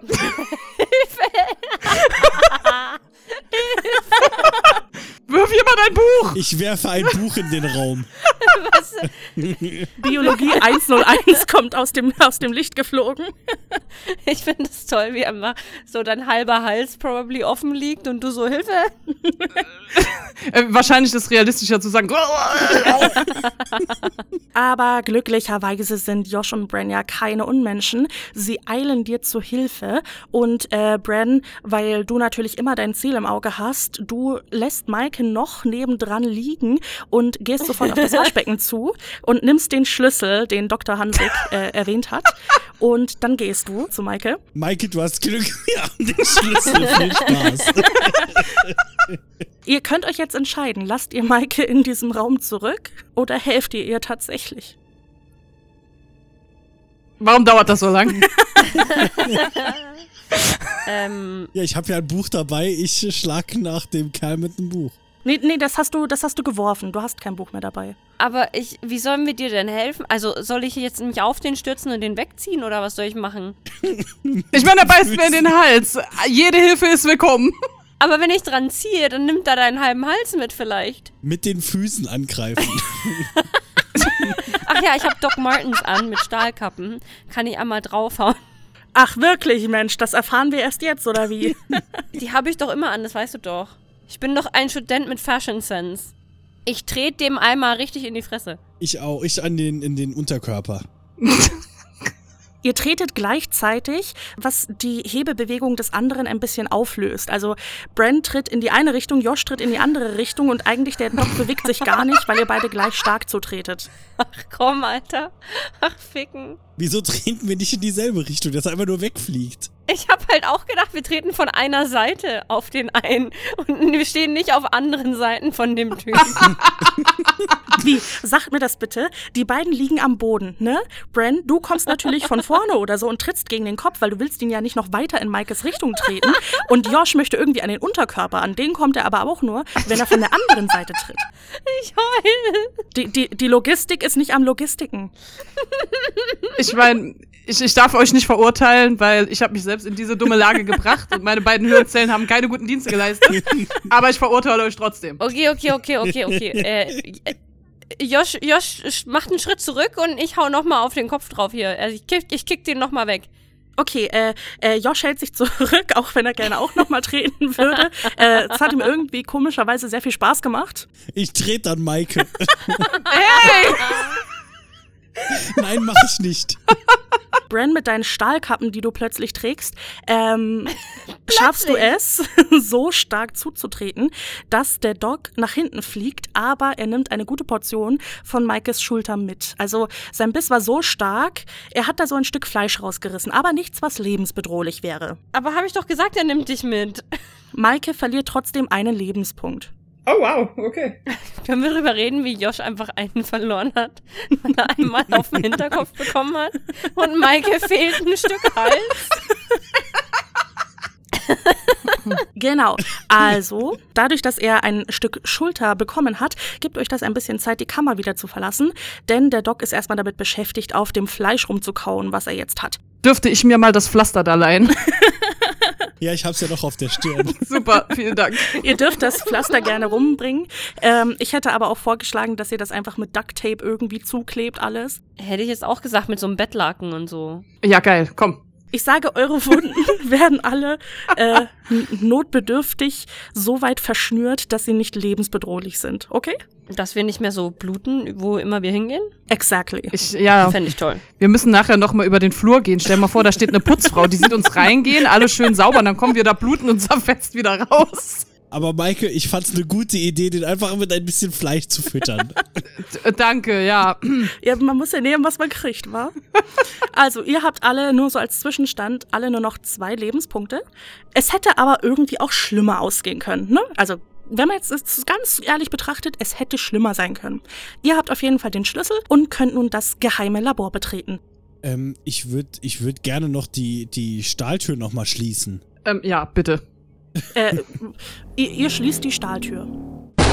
Ist die jetzt automatisch wieder gesperrt oder geht die jetzt noch auf? Aber da kommt doch eh nicht raus, warum willst du die zumachen? Falls, er versucht ja schon die Kette zu dehnen, falls er Ja. doch noch rauskommt. Just in case. Das ist fair, das ist Survival-Denken, das respektiere ich. Äh, die Tür ist zu, ist abgeschlossen, aber lässt sich mit demselben Passwort wieder öffnen. Also, äh, wo ist denn der Eingang zum Labor? Ich meine, wir haben noch eine Falltür, ne? Ja, also den Eingang habt ihr natürlich sofort entdeckt. Ihr seid ja nicht umsonst die klügsten Köpfe eures Semesters. Hust, hust. Der Schlüssel passt und die Falltür öffnet ihr und eine Reihe steinerner Stufen führt in den Untergrund. Weiß die Universität um die vielen geheimen Ecken dieses Büros? Sowas kann doch kaum legal sein. Aber ebenso illegal muss es sein, sich selbst in einen Zombie zu verwandeln, also verschwendet ihr keinen weiteren Gedanken daran. Hier gibt es wenigstens Licht. Die Schnur, die eine Glühbirne zum Leuchten bringt, zeigt euch noch mehr Stufen. Der Abstieg könnte riskant sein, also wer von euch hat die Ehre, den Abstieg als erstes anzutreten? Los, Maike. oh Gott. nee, ich, ich gehe, ich gehe. Vielen Dank. Okay, ähm, mit Josh im Voraus macht ihr euch auf den Weg in diesen geheimen Keller. Ihr seid so vorsichtig wie möglich, wollt nicht riskieren, noch ein Monster zu wecken, vorsichtshalber, ne? Dabei übersieht Josh jedoch den seidenen Faden, welcher nach der letzten Stufe auf Knöchelhöhe gespannt ist. Und danach geht alles ganz schnell. Ein dickes Seil schlingt sich um seine Beine und zieht ihn kopfüber mehrere Meter hinauf. Die Decke hier ist so hoch, dass ein Sturz hinab ziemlich sicher tödlich enden würde. Bren, Maike, ihr macht euch sofort darauf, Josh zu helfen, doch er hängt so weit oben, dass ihr ihn nicht erreichen könnt. Bei eurer Suche nach einer anderen Möglichkeit fällt euch auf, dass das Seil an einen sehr eigenartigen Mechanismus gekoppelt ist. Das Display an der Wand, welches euch jetzt ins Auge springt, erinnert euch an ein Spiel, welches ihr als Kinder gerne zum Zeitvertreib gespielt habt. Galgenmännchen. Auf dem oberen Teil des Displays ist bereits ein strichhafter Galgen gezeichnet. Darunter befindet sich ein Platzhalter für ein Wort mit zehn Buchstaben. Alles, was nur noch fehlt, ist das kleine Männchen am Galgen. Ihr habt sechs Fehlversuche, also ihr dürft sechsmal falsche Buchstaben wählen, bis das Männchen am Galgen hängt und Josh in den Tod stürzt. Und Josh verliert mit diesem Sturz sofort alle beide seiner Lebenspunkte und ist tot. Aber keine Sorge, das System ist auch bereit zu verhandeln. Wenn ihr die sechs Fehlversuche habt, könnt ihr ähm, im Austausch gegen einen eurer Lebenspunkte das Bild nochmal resetten und habt dann nochmal sechs Versuche. Super, ich bin tot.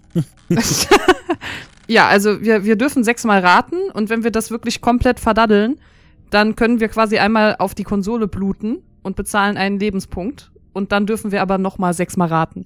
Also ihr dürft mehr als sechsmal raten, ihr dürft nur sechsmal falsch raten. Und es sind zehn Buchstaben. Genau. Hyazinthen.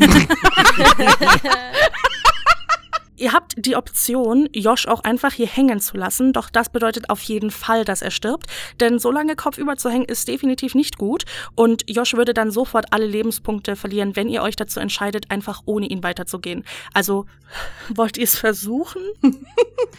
einfach ins Spiel Oh, geskippt, ich habe keine Lust mehr. Macht, geht einfach weiter. Also wir haben ja auch gar keine Infos, ne?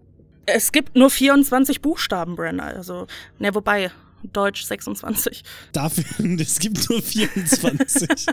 da, darf ich mitspielen oder bin ich jetzt raus? Also, Nein, Wobei, wobei, eigentlich, äh, du kannst auch mitspielen. Es macht dir nicht wirklich einen Unterschied. er kann uns ja Buchstaben zurufen. Er darf euch Buchstaben zurufen, die ihr dann eingebt. E. Ich kaufe ein Vokal. Ja, ich hatte auch eh gesagt. Schreibt auf euer Notizbuch halt die Striche wie beim normalen Geigenmännchen und tut die Striche durchnummerieren von 1 bis 10. Ich sag euch dann, auf welcher Stelle welcher Buchstabe kommt. Okay. Also ihr wollt das E. Yes. Einmal auf die 5 und einmal auf die 8. Interessant. Wie schaut's aus? Nehmen wir nochmal ein Vokal oder was nehmen wir? Wie wär's mit Z? Wir opfern mich einfach. Also äh, Josh möchte das Z. Nein. Nee, nee, also Josh darf gar nichts. Er darf uns fragen und sagen so, ich hätte gern den Buchstaben und wir entscheiden dann, ob wir das machen. Nehmt ein A. Ich hätte jetzt vielleicht ein S genommen. Was meinst du, Maike? Ich hätte auch zum S tendiert. Oder zu einem I, aber. Hm, ich würde erstmal ein S nehmen und dann gucken wir mal, was rauskommt. Ihr nehmt das S und habt einen Fehlversuch. Ach, ficken. Bren, bleib sympathisch. Es tut mir leid. Ein Richard. Rr. Ah, das wäre nicht schlecht. Aber wir müssten erstmal wissen, ist das jetzt ein deutsches Wort oder ist es kein deutsches Wort? Das ist ein deutscher Professor. Das ist ein deutsches Wort. Sicher. Das ist ein Bioprofessor, vielleicht ist es Latein. Hyazinthen. Ich würde ein I probieren. Also, ich bin dafür, dass wir erstmal noch ein Vokal probieren, weil. Ein I oder ein A? Es gibt auch noch O und U, just saying. Ja, aber die sind ja irrelevant. Das sind die langweiligen Vokale, die lädt keiner ein, wenn Party ist. Na, mach doch ein I. Vielleicht haben wir ja ein IE drin oder so. Ein I kommt auf die 2. Sonst nirgendwo hin.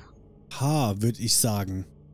Hat denn schon irgendjemand eine Überlegung, was das sein könnte? Ich habe nur das Gefühl, dass wenn ein I an zweiter Stelle ist, ist es ganz oft ein H davor. Ich weiß nicht warum, aber das ist so ein Gefühl. Wie bei Hyazinthen. Du denkst immer noch an die Hyazinthen. Nee, aber auch so bei hier und Hi und Aha, aha, die haben alle zehn Buchstaben, diese Wörter. ich würde vielleicht schon ein H nehmen, weil das kann ja auch ein CH oder ein SCH sein dann. Ja, Wobei ein SCH passt ja nicht mehr rein, also muss es ein CH sein, wenn dann. Also ihr wollt das H? Probieren wir das doch. Setzt es auf die 9. Auf die 9. Hä? vielleicht ist es ein rückwärts geschriebenes Wort. Ich wäre immer noch für ein R, wie Roland. ja, das auch sehr gerne. Einmal auf die 6 und auf die 10. Oh mein Gott, ist ein M drin? Ja. Darf ich raten, wo das M steht? Ja. Wenn ich raten müsste, würde ich sagen auf der 3, der 4 und der 7. Vielleicht. Schön machst du das. Bin ich froh, dass der Mann ein Fan von Poe ist. Ah, ja, okay. Und den letzten Buchstaben brauche ich noch von euch. Brenn, du hast die Ehre. Ich hab die Ehre? Also, Bren, komm, gib mir die Ehre. Wir nehmen bitte das N. Wunderbar, setzt es auf die 1. Sehr schön. Ihr habt das wunderbar gelöst mit allen Informationen, die ihr bereits über den Professor hattet. Äh, Josh hat Glück. Es gibt so ein paar leichte Klickgeräusche und langsam, wenn auch ab und zu ein bisschen stockend, was ihm einen kleinen Schrei entlockt, kommt er wieder zurück auf den Boden. Ihr beschäftigt euch kurz damit, ihn aus den Fesseln zu befreien und dann geht ihr im Gang weiter. Ihr findet das geheime Labor des Professors. Das geheime Labor erinnert euch eigentlich an jedes andere, das ihr bisher sehen durftet. Nur eben in ein, ein klein bisschen kleiner und mit so einem Hauch von Verbotenheit in der Luft. Zu eurer Linken seht ihr einen langen Tisch, auf welchem sich etliche Glasutensilien tummeln, und in einem Regal seht ihr acht Flaschen, je zu Paaren gruppiert, mit verschiedenen Flüssigkeiten. Das sind sicherlich die Stoffe für das Gegenmittel. Aber wie müsst ihr es mischen? Ein kleiner Zettel neben einer leeren Viole gibt euch einen Tipp. Mischt zu gleichen Teilen schnell der Mixturen Viere. Aus Zweien wähle jeweils aus die Aufschrift, die von links von rechts sich gleicht, sowie ein Zwillingspaar. Die Flaschen schaut ihr euch als nächstes an und sie haben jeweils ein Etikett aufgedruckt. Also im Regal stehen halt immer zwei und ne, die stehen alle untereinander. Und die Paare lauten folgendermaßen. Rentner und Vorzug, 1978 und 1991, Eule und Uhu, Rotator und Motor. Welche der Flaschen nehmt ihr, um das Gegenmittel zu mischen? Ihr habt drei Versuche, bevor ihr aufgrund der giftigen Dämpfe alle einen Lebenspunkt verliert. Die Daten sind mal keine, die schon irgendwo auf einem Bild oder sowas standen. Nein. Und, und die Arbeitsanweisung war? Mischt zu gleichen Teilen schnell der Mixturen Viere. Aus Zweien wähle jeweils aus die Aufschrift, die von links von rechts sich gleicht, sowie ein Zwillingspaar. Also Rentner, Uhu und Rotator. Und 1991. Stimmt. Also Rentner, 1991, Uhu und Rotator. Das sind vier. Wobei ich nicht so gut in Mathe bin. Das hast du gerade noch rausgefunden. Ihr nehmt euch die Gemische raus. Ihr wisst noch nicht, ob das richtig ist oder nicht. Ihr müsst auf jeden Fall erstmal ein Gefäß finden, in was ihr das reinmachen könnt. Und ihr seht, da ist ein kleiner Glaskasten rechts auf diesem Tisch und in dem steht eine recht pompös aussehende Viole. Und ihr würdet das gerne da reinfüllen, weil ihr sonst kein Gefäß findet, das leer ist. Ding ist, auch diese ist eingesperrt und es hängt wieder ein, ein Passwort-Keyboard davor. Das Passwort braucht neun Buchstaben und es hatte was mit den Wörtern zu tun, die ihr gerade benutzt habt. 30. Nee, das macht gar keinen Sinn. Palindrom. Hat Palindrom neun Buchstaben? Ja, hat's. Loggen wir ein. Ja, mach mal. Nein. ich bin für hier Zinsen. Aber diesmal in der Einzahl. Ja. Na, ihr könnt Palindrom ein eingeben. Es stimmt, ihr kriegt die, die schöne Viole, die ist so ein bisschen verziert, you know, für, für, für, die, für die Ästhetik. Ne, der Doktor, der ein bisschen poetisch angehaucht ist, you know what I mean. Ihr mischt, wie im äh, Gedicht beschrieben, zu gleichen Teilen alle Viere. Also ihr mischt in einem Verhältnis von 1 zu 1 alle Mittel da rein und kreiert somit das Gegenmittel. Herzlichen Glückwunsch, dabei wart ihr sehr erfolgreich. Und ihr zieht eine Spritze, die ihr ebenfalls findet, damit auf und beeilt euch zurück in das Büro des Doktors, wo eben jener weiterhin stöhnend äh, hinter der Tür sitzt. Und jetzt muss jemand den spritzen. Ihr, ihr macht erstmal die Tür auf, ne? Die Hyazinthen kommen nochmal zum Einsatz. Vielleicht ist er noch am Essen. Ich hoffe. Maike, gib ihm noch ein Stück Fleisch. Sch- sch- Schmeiß mal noch was rein. Oh Gott. Da liegt noch eine Schere irgendwo. So ein Finger geht schon. Oh, i. Wir können ja einfach den Finger mit, mit dem äh, Gegenmittel besprühen und einfach reinwerfen. Wir können nur maximal einen Lebenspunkt verlieren. Los, Bren. Warum ich? Ja, meinst du ich? Also bevor ihr irgendwas mit dem Mittel macht, haltet ihr sowieso noch einen Moment lang inne und überlegt, was eigentlich danach passieren wird. Weil wenn ihr den Doktor wieder sterblich macht, was passiert dann?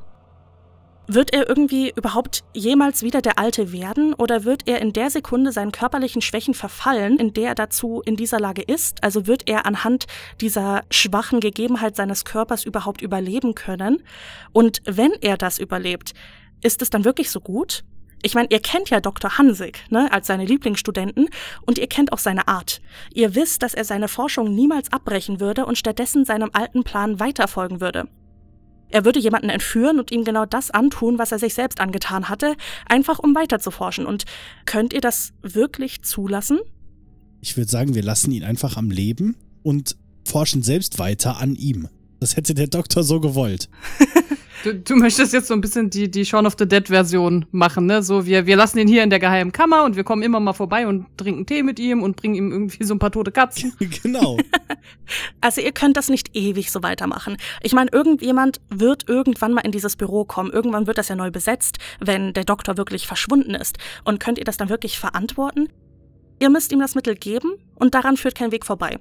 Danach habt ihr eine Option. Bren, du trägst sowieso immer ein Taschenmesser mit dir. Das ist korrekt. Warum hast du das nicht vorher rausgeholt? Das ist wohl korrekt. Das habe ich wohl vergessen. Ist das nicht für Verteidigungszwecke gedacht? Nein. Das habe ich wohl vergessen. Das hat sie absolut vergessen, äh, aber die Stahlkappen hat sie nicht vergessen. Also ich, ich, ich hätte dir das Taschenmesser durchgehen lassen, hättest du es erwähnt, aber die Stahlkappen habe ich halt auch, nehme ich auch, you know what I mean? Ja, Ähm. nee, habe ich voll vergessen. Also mit dem Taschenmesser wäre es dir so oder so ein leichtes, dem Albtraum ein Ende zu setzen, nachdem ihr ihn wieder sterblich gemacht habt und dafür zu sorgen, dass niemand unschuldig zu Schaden kommt. Oder ihr lasst es drauf ankommen und nehmt in Kauf, dass der Doktor leidet oder eben seine kranken Experimente an euren Kommilitonen weiterführt. Wofür entscheidet ihr euch? Lebendig lassen und dann an ihm experimentieren und er soll uns so eine Entschuldigung schreiben. Oh mein Gott, Josh, was ist denn los mit dir? Ich will bitte Geld für meinen Rücken. Also das, das könnt ihr euch abschminken. Also äh, ihr, ihr wisst, ihr könnt damit ja nicht zur Polizei, weil eure Karriere wäre einfach total am Arsch, you know what I mean? Und wer soll euch das schon glauben? Ja gut, wir haben ja hier einen Beweis, also... Ja, ihr habt einen Kratzer, der auch Nee, ich meine den, den Goblin im Schrank. Goblin im Schrank. Nein, wir müssen was machen. Ich bin für Leben lassen. Dann haben wir auch gute Noten. Ja, aber auf, auf wessen Expense? Weil du kannst, kannst du das verantworten, dass der dann vielleicht seine Frau holt und die dann da einsperrt? Nee, nee, der nimmt ja nicht die Frau, der nimmt Nora Müller und die hat's verdient. Die ist voll die Bitch. Ach so, ach so. Nora Müller ist schon aus dem Spiel. Nora Müller hat sich schon verpisst. Das wären dann andere, eure Freunde. Die nächste, die heißt da wahrscheinlich Nina Müller oder sowas. Ihre Schwester hat sie mitgenommen. Ich meine, in, in der Theorie kann man natürlich immer hier vorbeikommen und mal in seine Geheimtür gucken und äh, notfalls die Leute wieder rauslassen. Aber mal, mal eine ganz doofe Frage. Wenn wir damit ewiges Leben schaffen können, sind dann Menschenversuche vielleicht eine Idee? Josh. Also, Ich finde diese Moraldiskussion sehr schön. Macht da bitte weiter mit. ich finde das nicht schön, aber ich habe das Gefühl, dass Maike und ich auf einer Seite stehen. Ich verstehe eh nicht, was der mit dem ewigen Leben will. Ich finde, ewiges Leben ist eine absolut dumme Idee. Voll. Aber naja, das, das war schon immer so eher sein Wahnsinn und nicht so 100% meiner. Also ich würde sagen, wir, ähm, wir spritzen dem, dem das Zeug und lassen den leben. Einfach weil ich will, dass er sich entschuldigt bei uns. Das ist die oberste Priorität. Ja. Ich meine, man hätte ja sagen können, wir lassen ihn leben, damit wir ihn dann an die Behörden übergeben können, damit er für diese versuchte Entführung und äh, diese ganze Vorbereitung eines äh, Kidnapper-Kellers in der Universität mal belangt wird und verantwortlich gemacht Dann sind wird. wir ja auch dran, oder nicht? Ach so, du wolltest nur eine Entschuldigung und dann lässt du ihn experimentieren? Okay. Sind wir nicht aber sowieso dran, also auch wenn er jetzt tot ist und dann die Leiche gefunden wird? Ich will jetzt niemanden ermorden. Nicht? Ich meine, ja, also unsere DNA ist jetzt hier sowieso überall. Was, ich würde sagen, wir schlagen jetzt, wir nehmen jetzt einfach ein, das, den Poe-Gedichtband nochmal raus, schlagen eine random Seite auf und gucken, was da steht. Wenn da steht, leben lassen und Das ist ja wohl die Feiglingsantwort. Also nein, wir sollten das schon. Nein, die Entscheidung, die ihr trefft, mit der müsst ihr leben. Wir können ihn halt nicht einfach eigenhändig umbringen, ne? Was Eben. dann sind wir ja genauso schlimm wie er. Vielleicht haben wir ja Glück und er stirbt einfach, weil er schwach ist. Was willst du machen? Willst du ihn erstmal hier füttern? Noch für so eine Woche? Er hat ja gerade erst gegessen. Meinst du, er ist stark genug dann? Ja. Okay. Ich meine, mit etwas Glück erledigt sich das Problem von selbst. Wir, wir spritzen ihm das Gegenmittel und er zerfällt einfach zu Staub, weil er zwei Wochen lang nichts gegessen hat. Ja, es kann auch sein, weil diese anderen hier Kakerlaken sind ja auch mal zu Staub zerfallen, die er da hatte. Ich würde sagen, wir trinken einfach das Medikament. Nein, nein, wir spritzen den jetzt. Was willst du denn Gegenmittel trinken gegen was, was du gar nicht im Blut hast? Also sag mal. Vielleicht hast du es ja jetzt im Blut, weil er dich gebissen hat. Das ist tatsächlich eine Sorge, die ich mir morgen machen werde. Und nicht heute. Also ich brauche jetzt eine Entscheidung von euch. Leben. Leben. Leben. Okay. Ihr entscheidet euch also, ihn nicht zu töten. Weil einen Menschen zu töten, nur weil von ihm eine potenzielle, unbeweisbare Gefahr ausgeht, das könnt ihr definitiv nicht verantworten. da- unbeweisbar. Who knows? Noch hat er niemanden entführt. Er hat nur einen Keller gebaut und das Ducktape besorgt und Er, er hat es nicht gemacht. Zwar nur, weil sie weggegangen ist, aber er hat es nicht gemacht. Wir sollten ihm auch zugutehalten. Er hat, äh, er hat danach nicht beschlossen, die nächstbeste zu entführen und zu sagen, ach, dann nehme ich halt die. Er hat danach beschlossen, sich selbst zu nehmen. Er will nur das Beste für uns alle. Das ist Genau. ewiges Leben. Also ihr seid euch einig. Das, das würde auf jeden Fall ihn zu töten gegen jede Moral, die ihr noch besitzt, gehen. Also verabreicht ihr dem Professor lediglich das Gegenmittel, ihr spritzt es ihm in den Handrücken, also so, dass ihr noch einigermaßen gut Abstand halten könnt, ohne von ihm irgendwie verletzt zu werden, und könnt dabei zusehen, wie es sich unter der dünnen Haut durch die Venen schlängelt. In dem Moment, in dem das Mittel sein Herz erreicht, klappt Dr. Hansig in sich zusammen und beginnt unkontrolliert zu zucken. Ihr wisst nicht, was ihr tun sollt, also haltet ihr gemeinsam seinen Kopf und seine Beine fest, in der Hoffnung, dass sein Anfall bald ein Ende hat. Und das hat er auch. Nach wenigen Minuten liegt der Doktor ganz still vor euch, doch euch fällt auf, dass sich sein Brustkorb regelmäßig hebt und senkt. Er atmet, und auch ein kurzer Pulscheck zeigt euch, dass Dr. Hansig wieder unter die Lebenden getreten ist. Er ist ohnmächtig, also löst ihr seine Fesseln und wählt den Notruf. Im Krankenhaus würde man ihn sicher besser behandeln, als ihr es je könntet. Bevor die Rettungskräfte ankommen, verschwindet ihr aus dem Büro und auch wenn euch tausend Fragen auf der Seele brennen, ist die Angst vor ihren Antworten viel größer. Also redet ihr nicht über das, was an jenem Tag im Büro des Doktors passiert ist, sondern versucht so gut es geht, wieder zurück in den Alltag zu finden. Ein Alltag ohne studienfremde Forschungen, versteht sich. Ihr werdet nicht von der Polizei belangt, euch stellt keiner irgendwelche komischen Fragen und das verwundert euch ein bisschen, aber ihr wollt nicht nachhaken in der Gefahr, dass die Leute doch anfangen, euch irgendwie Fragen zu stellen. Das Semester beendet ihr schließlich, ohne Dr. Hansig auf dem Campus wieder gesehen zu haben. Doch als das nächste Semester beginnt, steht er schon wieder ganz vorne am Hörsaal und ist bereit, sein Wissen zu teilen. Er sieht ganz gut aus, hat wieder ein gesundes Gewicht erreicht. Einzig und allein seine Augen und das leichte Zittern in seinen Händen verrät, dass er seit seinem Lehrauftrag einiges erlebt hat. Auch er spricht euch nicht auf seine Forschung an, scheint euch sogar eher aus dem Weg zu gehen. Wenn sich eure Blicke treffen, strahlen seine Augen eine Art Dankbarkeit, gemischt mit Vorsicht aus, und ihr versprecht euch niemals mehr ein Wort mit dem Doktor zu wechseln, das nichts mit dem Vorlesungsstoff zu tun hat. Ihr haltet euch alle an dieses Versprechen und so wisst ihr nicht, ob er seine Forschung wirklich noch weiterführt oder nicht. Was ihr jedoch wisst, ist, dass alle paar Monate ein Student oder eine Studentin spurlos verschwindet und nicht mehr auftaucht. Oh. Bruh. Ihr hinterfragt das nicht, ihr wollt keine Verbindung zu eurer damaligen Entscheidung ziehen und nehmt einfach in Kauf, dass ab und an eine gedruckte Vermisstenanzeige auf dem schwarzen Brett angeheftet wird. Ihr habt es also geschafft. Ihr habt Dr. Hansig gefunden, den Wissenschaftler gerettet, der nun seine eigenen Studenten opfert, nur um etwas hinterherzulaufen, für das es sich eigentlich nicht einmal zu gehen lohnt. Insgeheim hofft ihr, dass Dr. Hansigs Forschung für immer ins Leere laufen werden. Denn, wie Maike schon sagt, wer will schon ewig leben? Es ist doch die Aussicht auf ein Ende, die das Leben erst so richtig lebenswert macht, nicht wahr? Ihr wisst jedenfalls, dass ihr vom Tag eurer Entscheidung an keine Angst mehr davon habt, dem Tod zu begegnen, denn euch ist nun klar, dass es noch viel Schlimmeres gibt, als zu sterben. Nach dem Master trennen sich eure Wege. Einer von euch hat die Biologie vollkommen an den Nagel gehängt, die anderen beiden sind dazu übergegangen, selbst zu unterrichten. Noch heute denkt ihr aneinander, auch wenn ihr keinen Kontakt mehr habt. Ihr denkt an das Labor des verrückten Wissenschaftlers, Dr. Hansig selbst, und daran, wie viel Glück ihr habt, irgendwann einmal sterben zu dürfen. The End. Ihr habt es geschafft. Ist das jetzt ein Happy End? But at what cost? Das dürft ihr für euch selber entscheiden, ob das ein Happy End war oder nicht. Ich meine, für Dr. Hansig ja. Ich finde das Ende nicht happy. Ich finde gut, dass wir, dass wir jetzt für immer hoffen, dass er niemals die Lösung findet und jedes Mal weiter neue äh, Studenten entführt. Das ist mein, mein Humor. Ich meine, er kann es ja nicht ewig machen. Irgendwann ist er auch zu alt zum Unterrichten und dann hat das hoffentlich ein Ende. Außer er hat bis dahin das Mittel gefunden. Ja, aber wenn er ja immer ins Leere läuft, dann nicht. Na gut, dann kommt das nächste Mittel. Ich meine, theoretisch, wir können immer noch die Polizei rufen, wenn wir schon längst unseren Abschluss haben und einfach so einen anonymen Tipp hinterlassen. Und vielleicht guckt mal jemand in die total ominöse eiserne Geheimtür, die er da installiert hat. Dass da allgemein niemals jemand reinguckt, so, wenn andauernd Studenten verschwinden. Ja, also ich finde, ihr solltet eine Fortsetzung von dieser Geschichte schreiben und dann einfach ein Happy End passieren lassen. Das wäre so mein Vorschlag. Nein, ich schreibe so ein, ich schreib so ein, hier so ein Spin-off, wo die Putzfrau aus Versehen die Tür aufmacht, dann einfach putzt und sich nicht, nichts dabei denkt und ist so, ja, mein Gott, muss ich halt putzen. Und dann geht sie wieder. ja, bitte. Das ist hilarious. Aber auf jeden Fall vielen, vielen Dank an euch drei für das Mitspielen. Mir persönlich hat sehr viel Spaß gemacht. Wie war es bei euch? Also, wie gesagt, das ist mein allererstes Mal, dass ich sowas schreibe. Wie hat es euch gefallen? Hattet ihr Spaß? Nein, es war total langweilig.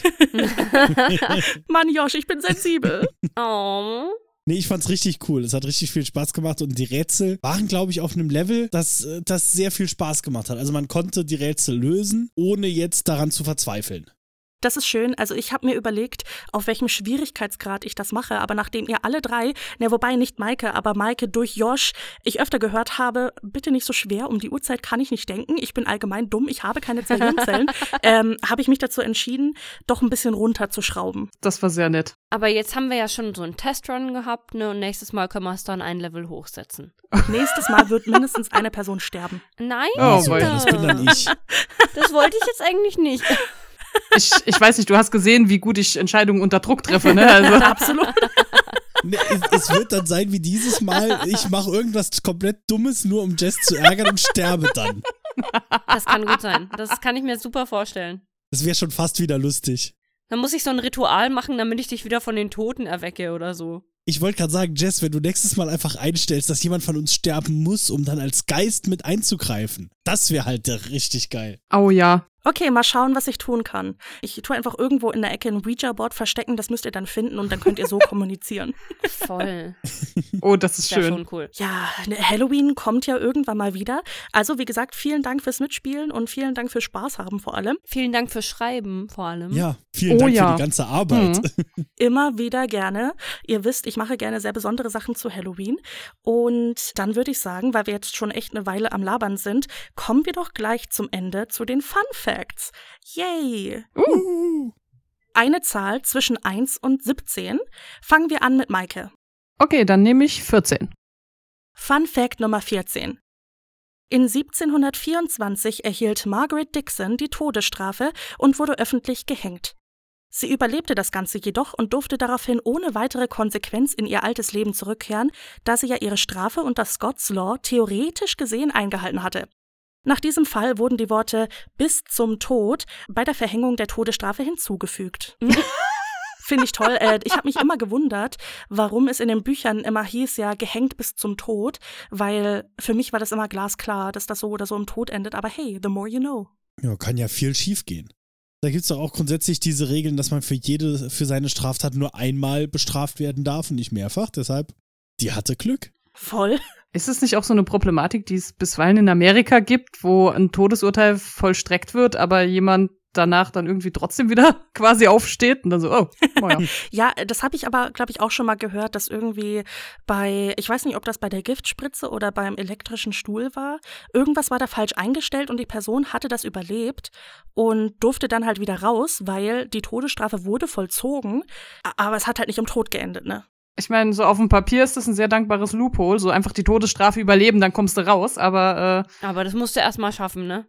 das auf jeden Fall. ich meine, es kriegt jetzt auch nicht jeder die Todesstrafe, der eigentlich ein total netter Mensch ist. Also von daher weiß ich nicht, wie ich das unbedingt finde. Ja, gut, aber es ist ja, es wird ja auch ganz oft die Todesstrafe hier verteilt, wenn man nicht ganz sicher. Also, weißt du, was ich meine?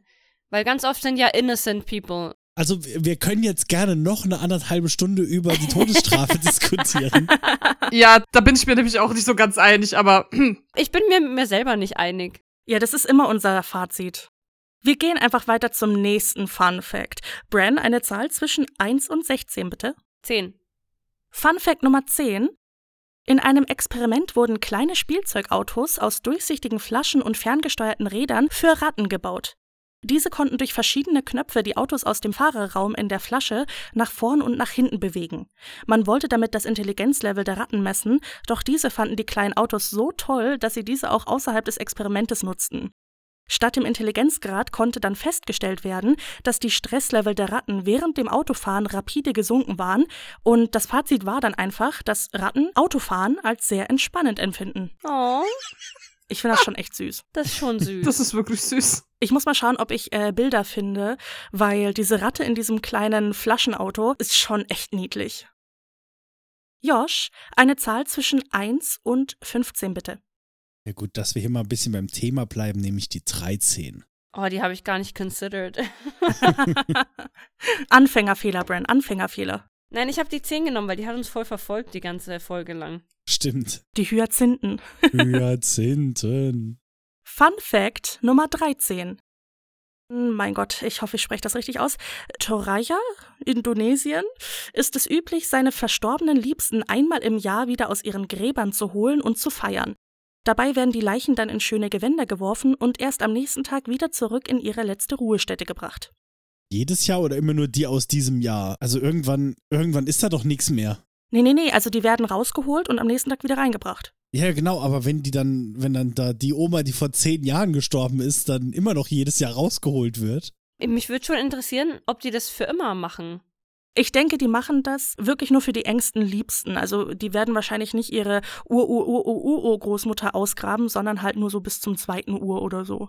Das hätte ich nämlich auch zu bedenken geben wollen. Stell dir mal bitte vor, du bist der Letzte, der eigentlich noch am Leben ist. Alle anderen sind schon tot und dann musst du da für einen Tag 30 Leute fein anziehen. Also das wäre ja ein unglaublicher Aufwand. Das kann ich mir auch nicht so ganz vorstellen. Also ich denke, die werden das einfach einschränken, vielleicht auf die Kinder, die ihre Eltern ausgraben oder die, ähm, die ihre Geschwister wieder äh, feiern und so. Auf den Bildern, die ich gesehen habe, sahen das auch nach, nach Leichen aus, die halt nicht komplett skelettifiziert waren. Aber ich finde das sehr interessant kulturell, muss ich sagen. Auf jeden Fall. Ja, tatsächlich. Also es gibt ja so viele Kulturen, die den Tod nicht so als wirkliches Ende annehmen. Und das finde ich eigentlich sehr schön. Ja, es gibt viele Kulturen, die feiern den Tod und das finde ich auch schön. Und ihr, Josh Maike? Ja, wir feiern den am 31. natürlich auch. Ich grab keine Familienangehörigen aus. I mean, das ist, das ist gut zu wissen, das erleichtert mich ein bisschen. ähm, ja, wir sind somit am Ende unserer Folge angekommen. Es war wieder ein wunder, wunderschönes Halloween-Fest mit euch. Danke, Josh Maike, dass ihr heute hier wart, um uns Gesellschaft zu leisten. Sagt doch mal der Welt da draußen, wo sie euch finden können, wenn ihr sie überzeugt habt mit eurer Performance heute. Also erstmal nochmal danke, dass wir hier sein durften. Und äh, wenn wir euch aus irgendeinem Grund tatsächlich mit dieser Performance überzeugt haben, dann dürft ihr uns sehr gerne äh, auf Instagram folgen, fürchtenlehren. Oder halt überall, äh, wo es Podcasts gibt, Fürchtenlehren suchen. Äh, wenn ihr uns auf Instagram sucht, nur darauf achten, Fürchtenlehren mit UE, weil sonst findet ihr uns nicht. Und ihr könnt uns auch eine E-Mail schicken und uns sagen, wie schrecklich wir in diesem äh, Ding abgeschnitten haben. und da einfach eine E-Mail an fürchtenlehren.gmail.com und da auch Fürchtenlehren ohne UE, äh, mit UE, so rum. Ohne UE. Ohne UE, Mhm. ja. Ohne mit UE. Ich verlinke alles in der Folgenbeschreibung, damit ihr das auch ganz sicher richtig findet, mit und ohne UE. Bran, wo findet man denn uns? Uns findet man auch überall, aber ganz präsent sind wir natürlich auf Instagram unter grabestille.podcast.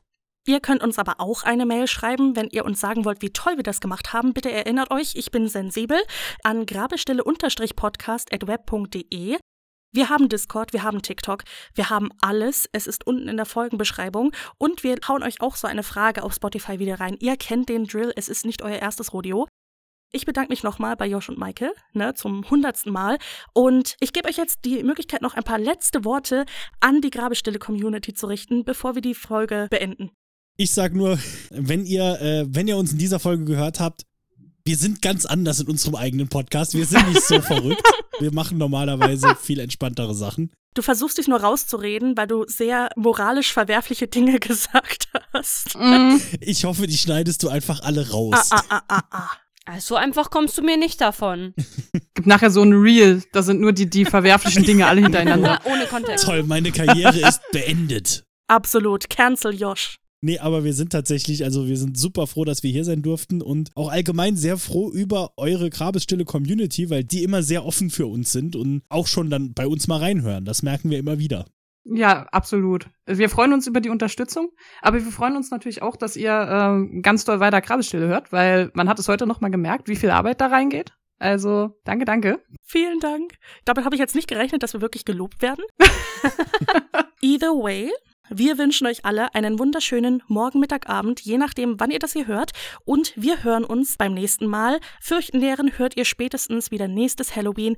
Und ja, Happy Halloween. Ciao. Bye bye. Tschüss. Ciao.